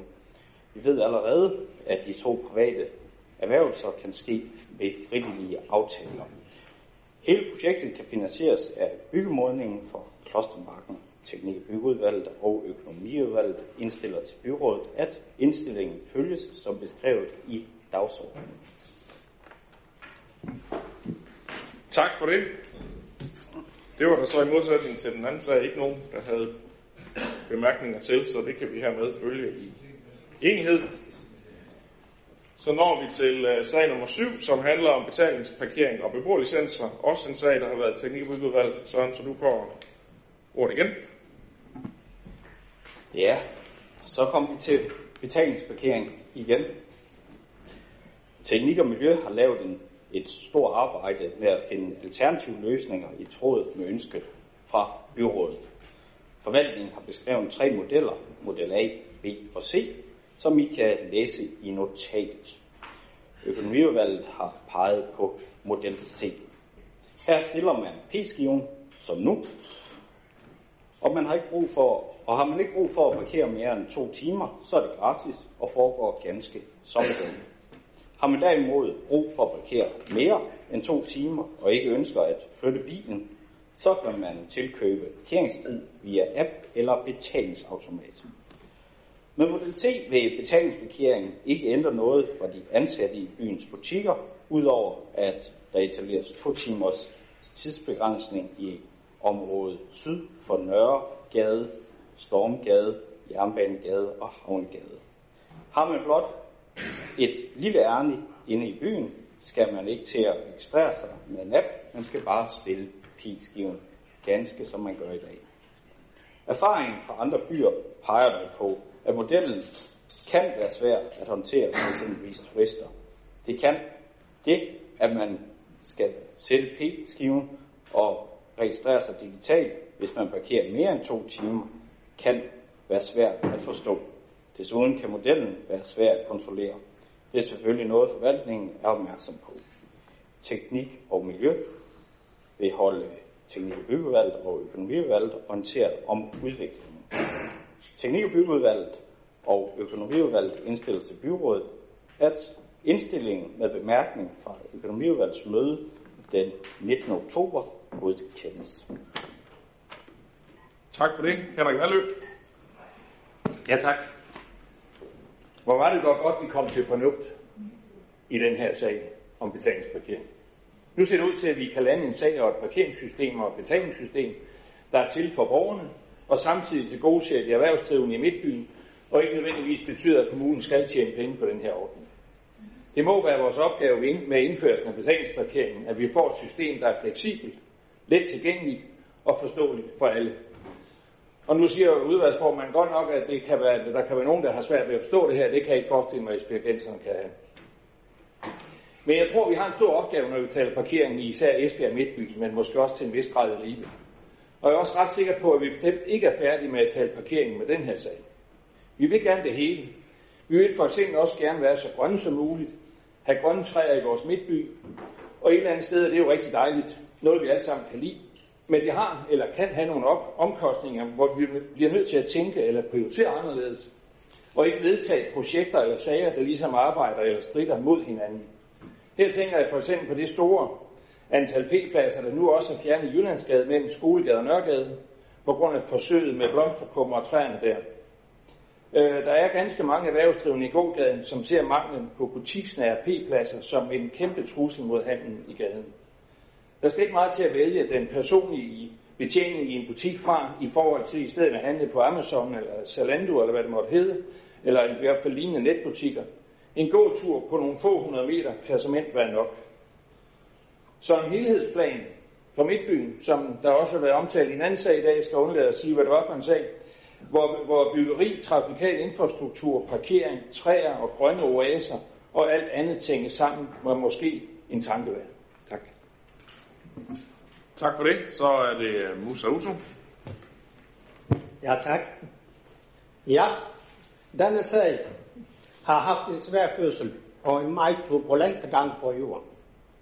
I første omgang og efter en del debat blev indstillingen dog godkendt til fuld enighed i såvel i teknik- og byggeudvalg og økonomiudvalg. Men ved den efterfølgende behandling af sagen i byrådet den 21. september besluttede byrådet igen i fuld enighed, at, send, at sagen skulle sendes tilbage til teknik- og byggeudvalg til fornyet behandling. Jo, i Esbjerg Byråd er vi enige om at være uenige. Den 2. oktober blev sagen sig igen behandlet i teknik- og byggeudvalg, og her blev et notat udarbejdet af forvaltning med alternative muligheder præsenteret. Udvalget besluttede igen i enighed at oversende sagen til økonomiudvalget, da alternative modeller er forbundet med forskellige økonomiske konsekvenser. Nu må vi jo i forvirring ikke at glemme hele formålet med at indføre betalingsparkering i Esbjerg Indre By. Formålet er jo at skabe flere ledige parkeringspladser i Indre By til gavn for handelsliv og for gæster og få gæster til konferencer på musikhuset, Tobakken eller på byens hotel. Men også muligheden for at kunne parkere længere end de nuværende restriktioner på en til to timer, hvis man vil gerne hygge sig på en café inden shoppeturen afsluttes. Socialdemokratiet ønskede derfor som udgangspunkt at støtte forvaltningens anbefaling af, at det skulle arbejdes videre med model A. Også fordi forvaltningen ikke kunne anbefale model B og C, da de blandt andet ikke imodkommer ønsket om at skabe flere parkeringspladser i Indre By.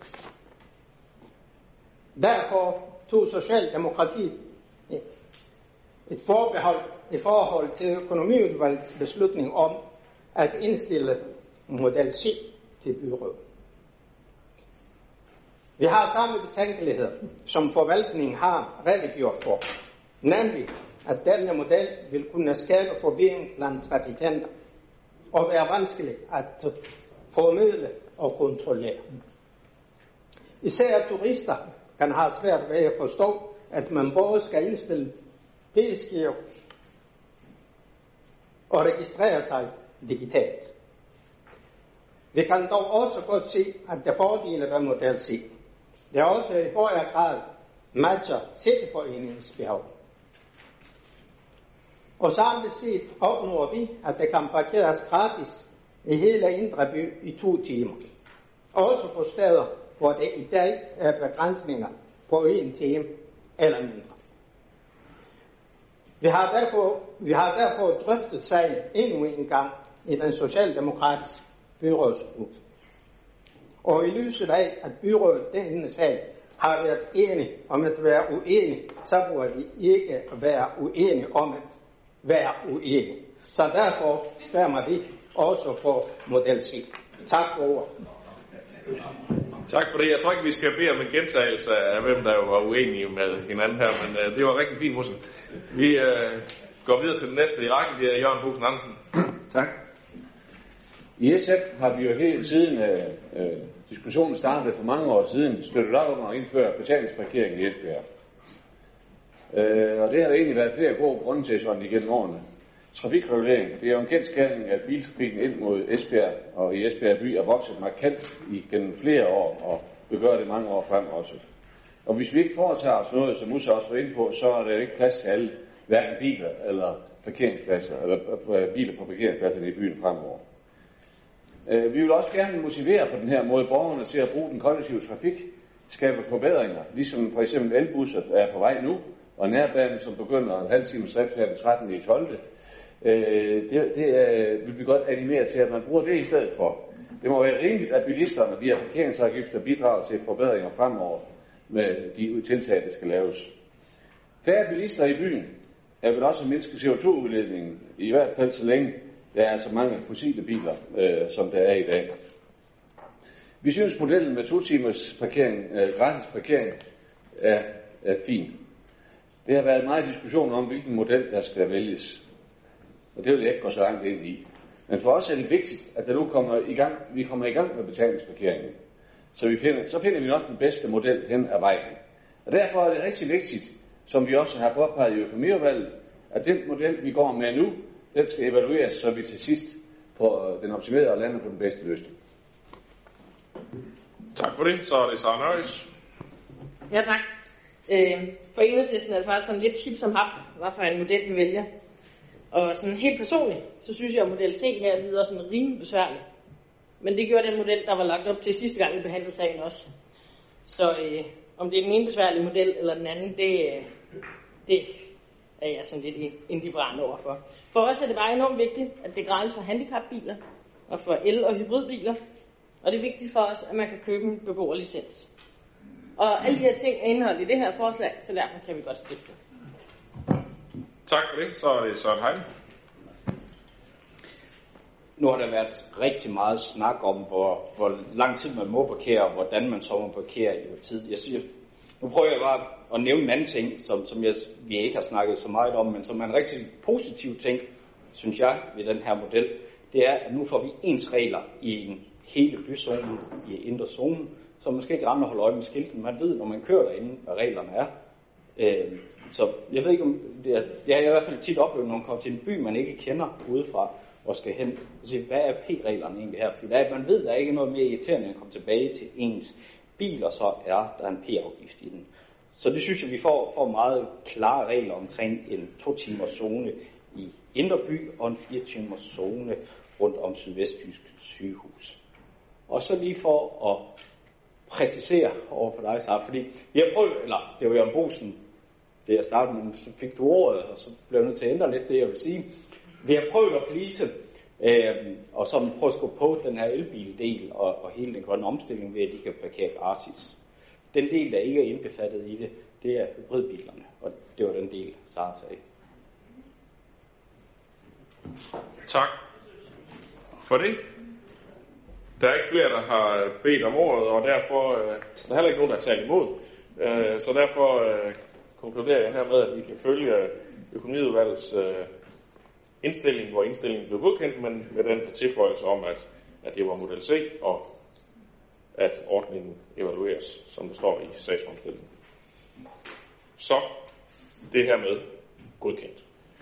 Så går vi øh, videre til sag nummer 8, som er en helhedsplan for Bramming. En sag, der har været rundt i alle fagudvalg, men som er forankret og forelægges af formanden for Sundheds- og Omsorgsudvalget, Otto Krog. Vær så god. Tak. Som et led i den strategiske udviklingsplan for Bramming har fritid, sundhed og omsorg, teknik og miljø og en række interessenter fra Bramming set på, hvordan vi strategisk kan udvikle områderne skole, ældre, fritidsaktiviteter i Bramming. Resultatet af den helhedsplan Bramming, som vi skal tage stilling til her i dag.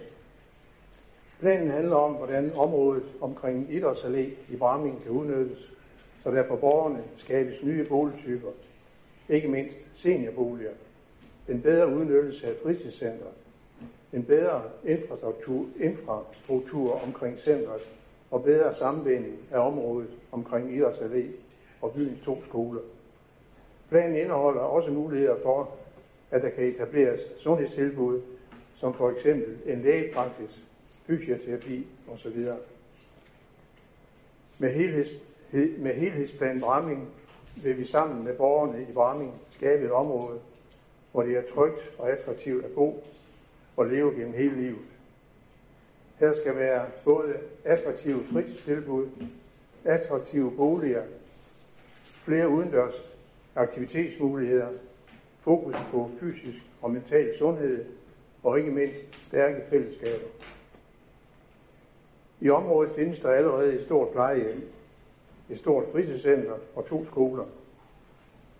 Det vil vi efter planen gerne supplere med blandt andet et større sundhedshus og nye boliger, både seniorboliger og familieboliger.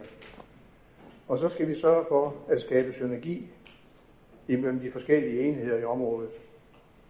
Det vil for eksempel være oplagt, at nye seniorboliger placeres nær plejecentret, så beboerne kan kontakte sygeplejeklinikken på plejecentret med behov. På samme måde som det bliver tilfældet i et af vores andre store byudviklingsprojekter, Krebsstien i Gæsing.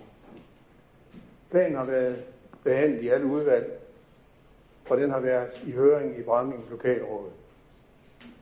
Sundhed- og omsorgsudvalget, kultur- og fritidsudvalget, social- og arbejdsmarkedsudvalget, børn- og familieudvalget, teknik- og byggeudvalget, plan- og miljøudvalget og økonomiudvalget indstiller på den baggrund til byrådet, at helhedsplan Bramming med de indkommende bemærkninger godkendes, og at udarbejdelsen af en lokalplan sættes i gang. Tak. Tak for det. Så er det Ulla Kuhlmann Meyer. Ja, tak. Bramming er et område i vækst. Et område med mange attraktive nye boliger. Samtidig er der gang i en uh, flot byfornyelse med renovering af grønne områder og vejstrækninger, som gøres tidsvarende, også sikkerhedsmæssigt. Helhedsplanen for Bramming er et flot bynært projekt, hvor der bygges blandt andet ældre, senior og familieboliger, samtidig med, at øh, området får mulighed for et øh, nyt lægehus, fysioterapi og kort til fritidsfaciliteter. Fremadrettet kan øh, nuværende ældreboliger på plejehjemmet, øh, det kan bygges om eller laves om til plejehjemsboliger, når det så bliver nødvendigt. Det er et visionært, og det er meget visionært, at lave helhedsplaner for lokalområder, og det bliver et fint og, frem, og fremsynet løft til Bramme. Tak for ordet. Tak for det. Så er det Henrik Ravn. Jeg har gemt min taletid. Undlod at bruge den til højhus. Jeg vil godt lige starte med at rose sundhed, omsorg og fritidsforvaltningen på den plan, de har lavet her. Det er en rigtig flot plan. Det er faktisk ganske unik. Og noget af det, som øh, jeg falder meget over, eller glæder mig meget til at se, det er det der med, at man laver nogle seniorboliger eller ældreboliger, og blander det sammen med, også med familieboliger, og så i et område, hvor der kan være nogle fritidsaktiviteter.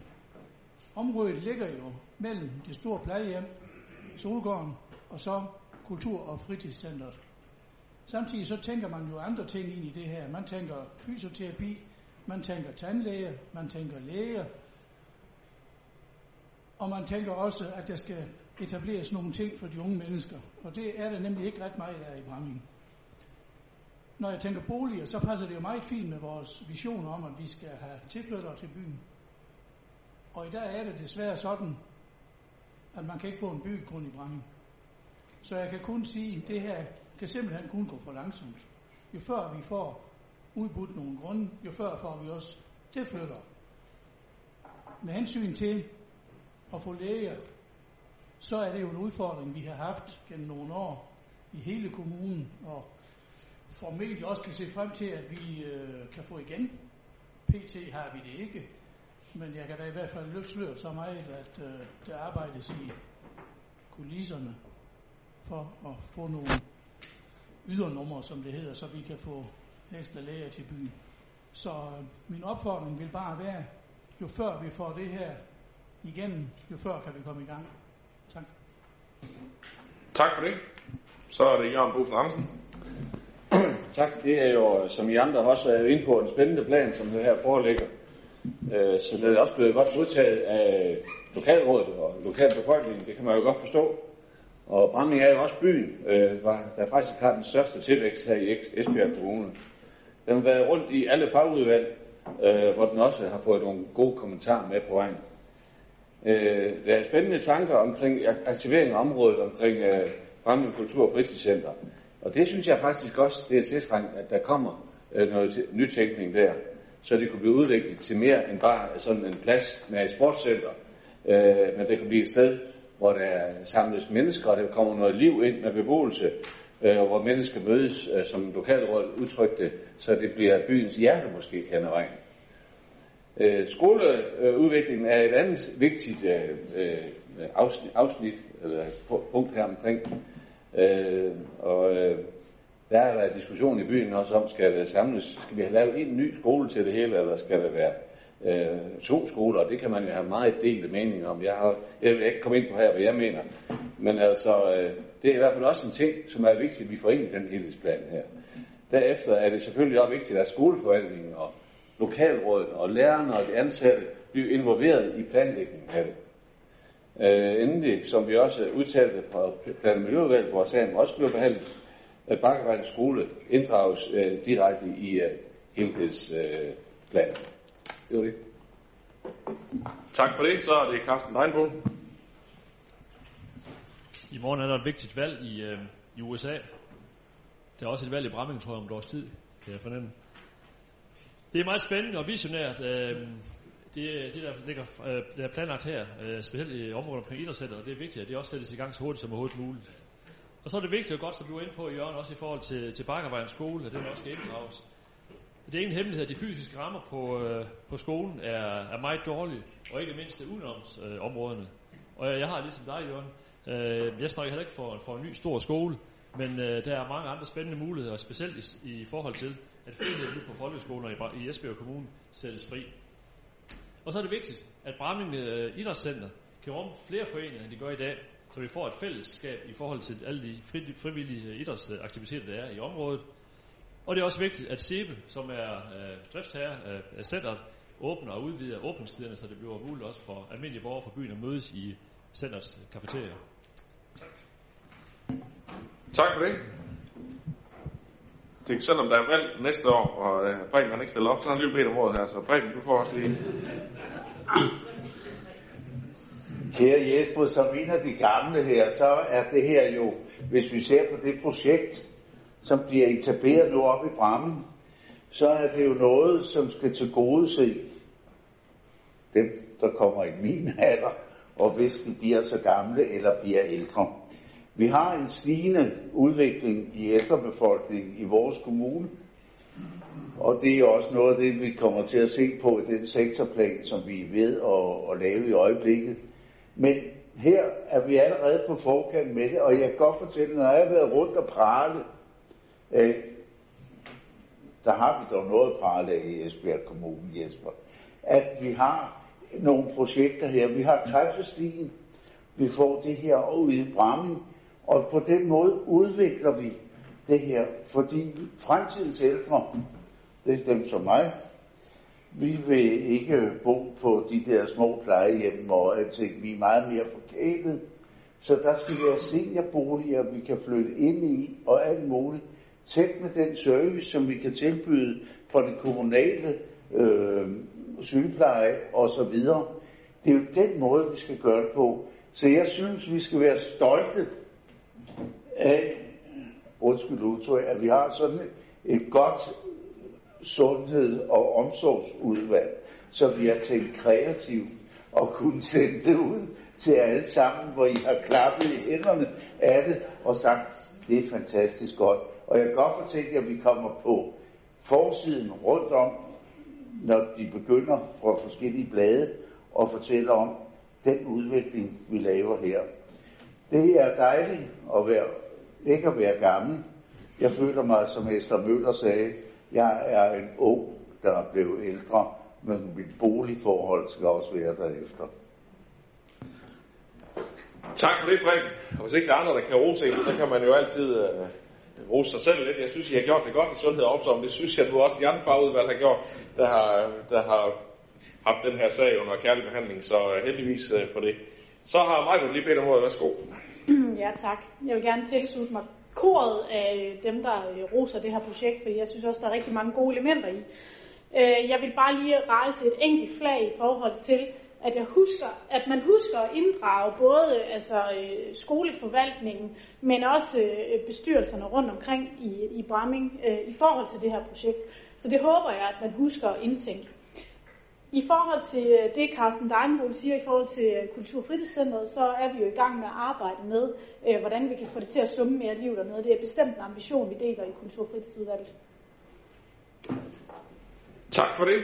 Og med alle de positive bemærkninger kan vi hermed godkende den plan, der er fremlagt her, som alle udvalg jo i øvrigt også har, har kigget nikket ja til. Så når vi til øh, sag nummer 9, den sidste sag på den åbne dagsorden. Et, øh, en sag, der er stillet fra det radikale venstre om at blive en børnevenlig kommune. Så Anne-Marie Kajsen Andersen, du får lov til lige at sætte lidt flere ord på den. Nej. Jamen, i Radikale Venstre, der er vi meget optaget af borgerinddragelse, som vi ser som en vigtig del af vores demokrati, samt af vores børn. Og derfor der foreslår vi nu, at vi i Esbjerg Kommune arbejder på at blive anerkendt som børnevenlig kommune. Projektet handler nemlig primært om at blive bedre til at inddrage børnene og børnenes perspektiv, når vi træffer kommunale beslutninger. Samt at øge børnenes kendskab til deres rettigheder, som de eksempelvis kommer til udtryk i børnekonventionen. Udover at det i vores optik indholdsmæssigt giver god mening, så vil det måske forhåbentlig også kunne bidrage til at tiltrække flere børnefamilier til kommunen. Projektet spiller i vores øjne fint sammen med vores store fokus på elevdemokratiet, vores arbejde med FN's verdensmål, og samt den nylige frisættelse af kommunens folkeskoler, som rummer alle muligheder for en øget inddragelse af også børnene i arbejdet med, hvordan vi driver folkeskole i Esbjerg. På flere områder, der er vi allerede på rette vej. Men vi kan bestemt også blive bedre. Går vi med i projektet, kan de ting, vi allerede gør, opnå større synlighed. Og der, hvor vi kan blive bedre, der kan vi profitere af den viden og sparring, som UNICEF vil stille til rådighed. Umiddelbart, der tænker vi, at det kunne give god mening at forankre projektet i børne- og familieudvalget, hvor vi er allerede godt i gang på flere nævnte områder. Men projektet er tænkt bredere, hvorfor der netop bør være tale om en forankring. For et andet område, hvor det umiddelbart synes oplagt at blive bedre til at inddrage vores børn og deres perspektiv, det kunne være i forbindelse med eksempelvis byplanlægning. Og der er formentlig mange andre steder. Men det er jo netop det, som UNICEF kan hjælpe os med at blive klogere på. Og på den baggrund, der håber vi, at byrådet vil bakke op om at arbejde videre med forslaget. Tak for det. Jørgen Bosen Andersen. Ja, tak. Jamen, øh, Anne-Marie, det har vi da ikke noget imod, og det er jo også sådan set svært at være uenig i de, alle de ting, du siger. Altså, men uh, en ting i hvert fald er helt sikkert, det er, at vi kan, vi kan stemme for og sende forslaget i, uh, i børne- og familieudvalget, det er jo der, vi mener, det hører hjemme. Men i den forbindelse er det også vigtigt, at vi ikke lægger for godt på uh, skolernes mulighed for at arbejde med vores uh, nye frikommuneforsøg uh, her på skoleområdet. Uh, derfor er vi nødt til at gøre os klart, hvis det er det forslag, uh, at der er flere, at man skal følge, så vores skole uh, kan være, ikke kan være med. At vi skal passe på, at vi ikke strammer til for stramme rammer, så de ikke kan være med. Øh, vi tror på, at vores skoler skal have den fulde frihed og, øh, og mulighed for at finde frem til den skole, de tror giver eleverne det bedste øh, læring og trivsel. På den måde kan vi jo ikke øh, allerede nu, før processen er gået i gang, sætte nye krav til det, der skal gælde for alle. Der står jo i indstillingen, at det er en række krav og en fælles proces, der skal følges. Der skal laves analyser og udarbejdes handlingsplan med specifikke mål for, hvad kommunen ønsker, der skal arbejdes med. og det er jo øh, det er, det er mange ting. Så øh, måske ønsker vi Esbjerg Kommune at være med, det vil vi da ikke, bestemt ikke skyde ned, men vi mener, at sagen skal tilbage i udvalget, øh, og, og hvis det er en god idé, så kan det blive sat ham igen senere. Ja, øhm, markerede du, Anne-Marie, at jeg, den lyste lige grøn, og så lyste den rød, lyste den ikke ja? Ja, altså, øh, det er jo sådan lige på kanten med at være et procedurspørgsmål, det du stiller der, øh, Jørgen. Øh, men, men derfor, øh, nu kan vi jo lige øh, afstemme, om, om, om det er det. Jeg er helt enig i dine betragtninger om, at øh, vi er nødt til at få sådan et forslag her kvalificeret, inden vi sådan reelt kan tage stilling til. Vi er nødt til at vide, hvad der ligger i det, hvad koster det, hvad pligter vi os til, og, og, og hvad muligheder er der for også øh, for, for gevinst, så at sige, øh, ved at, at være her.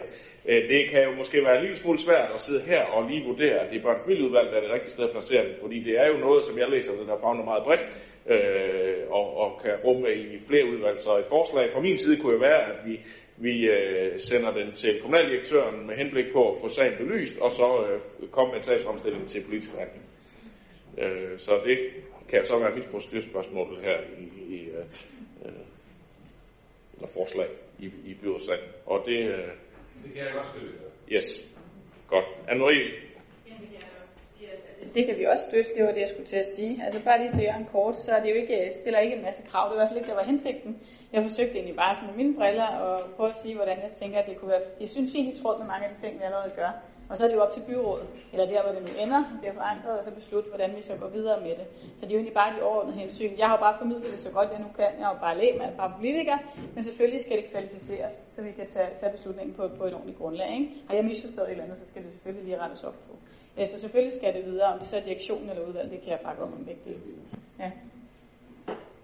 Vi øh, sætter det forslag til. Jeg lige huske her. Vi sætter det forslag til afstemning, som jeg lige kom med, at vi sender det til kommunaldirektøren, øh, og så kommer der en politisk sag ud af det efterfølgende. Og øh, det øh, kan vi jo så gå ind og tilkendegive, om vi er enige i, i, øh, i afstemningssystemet. Ser det umiddelbart ud til, at der tegner sig et, øh, et flertal for. Nu fik vi også øh, SF med, og hvem er det, vi mangler? Ja. Enig, hun har lidt systemudfordringer. Sådan. Så er der 31 stemmer afgivet, heldig nok.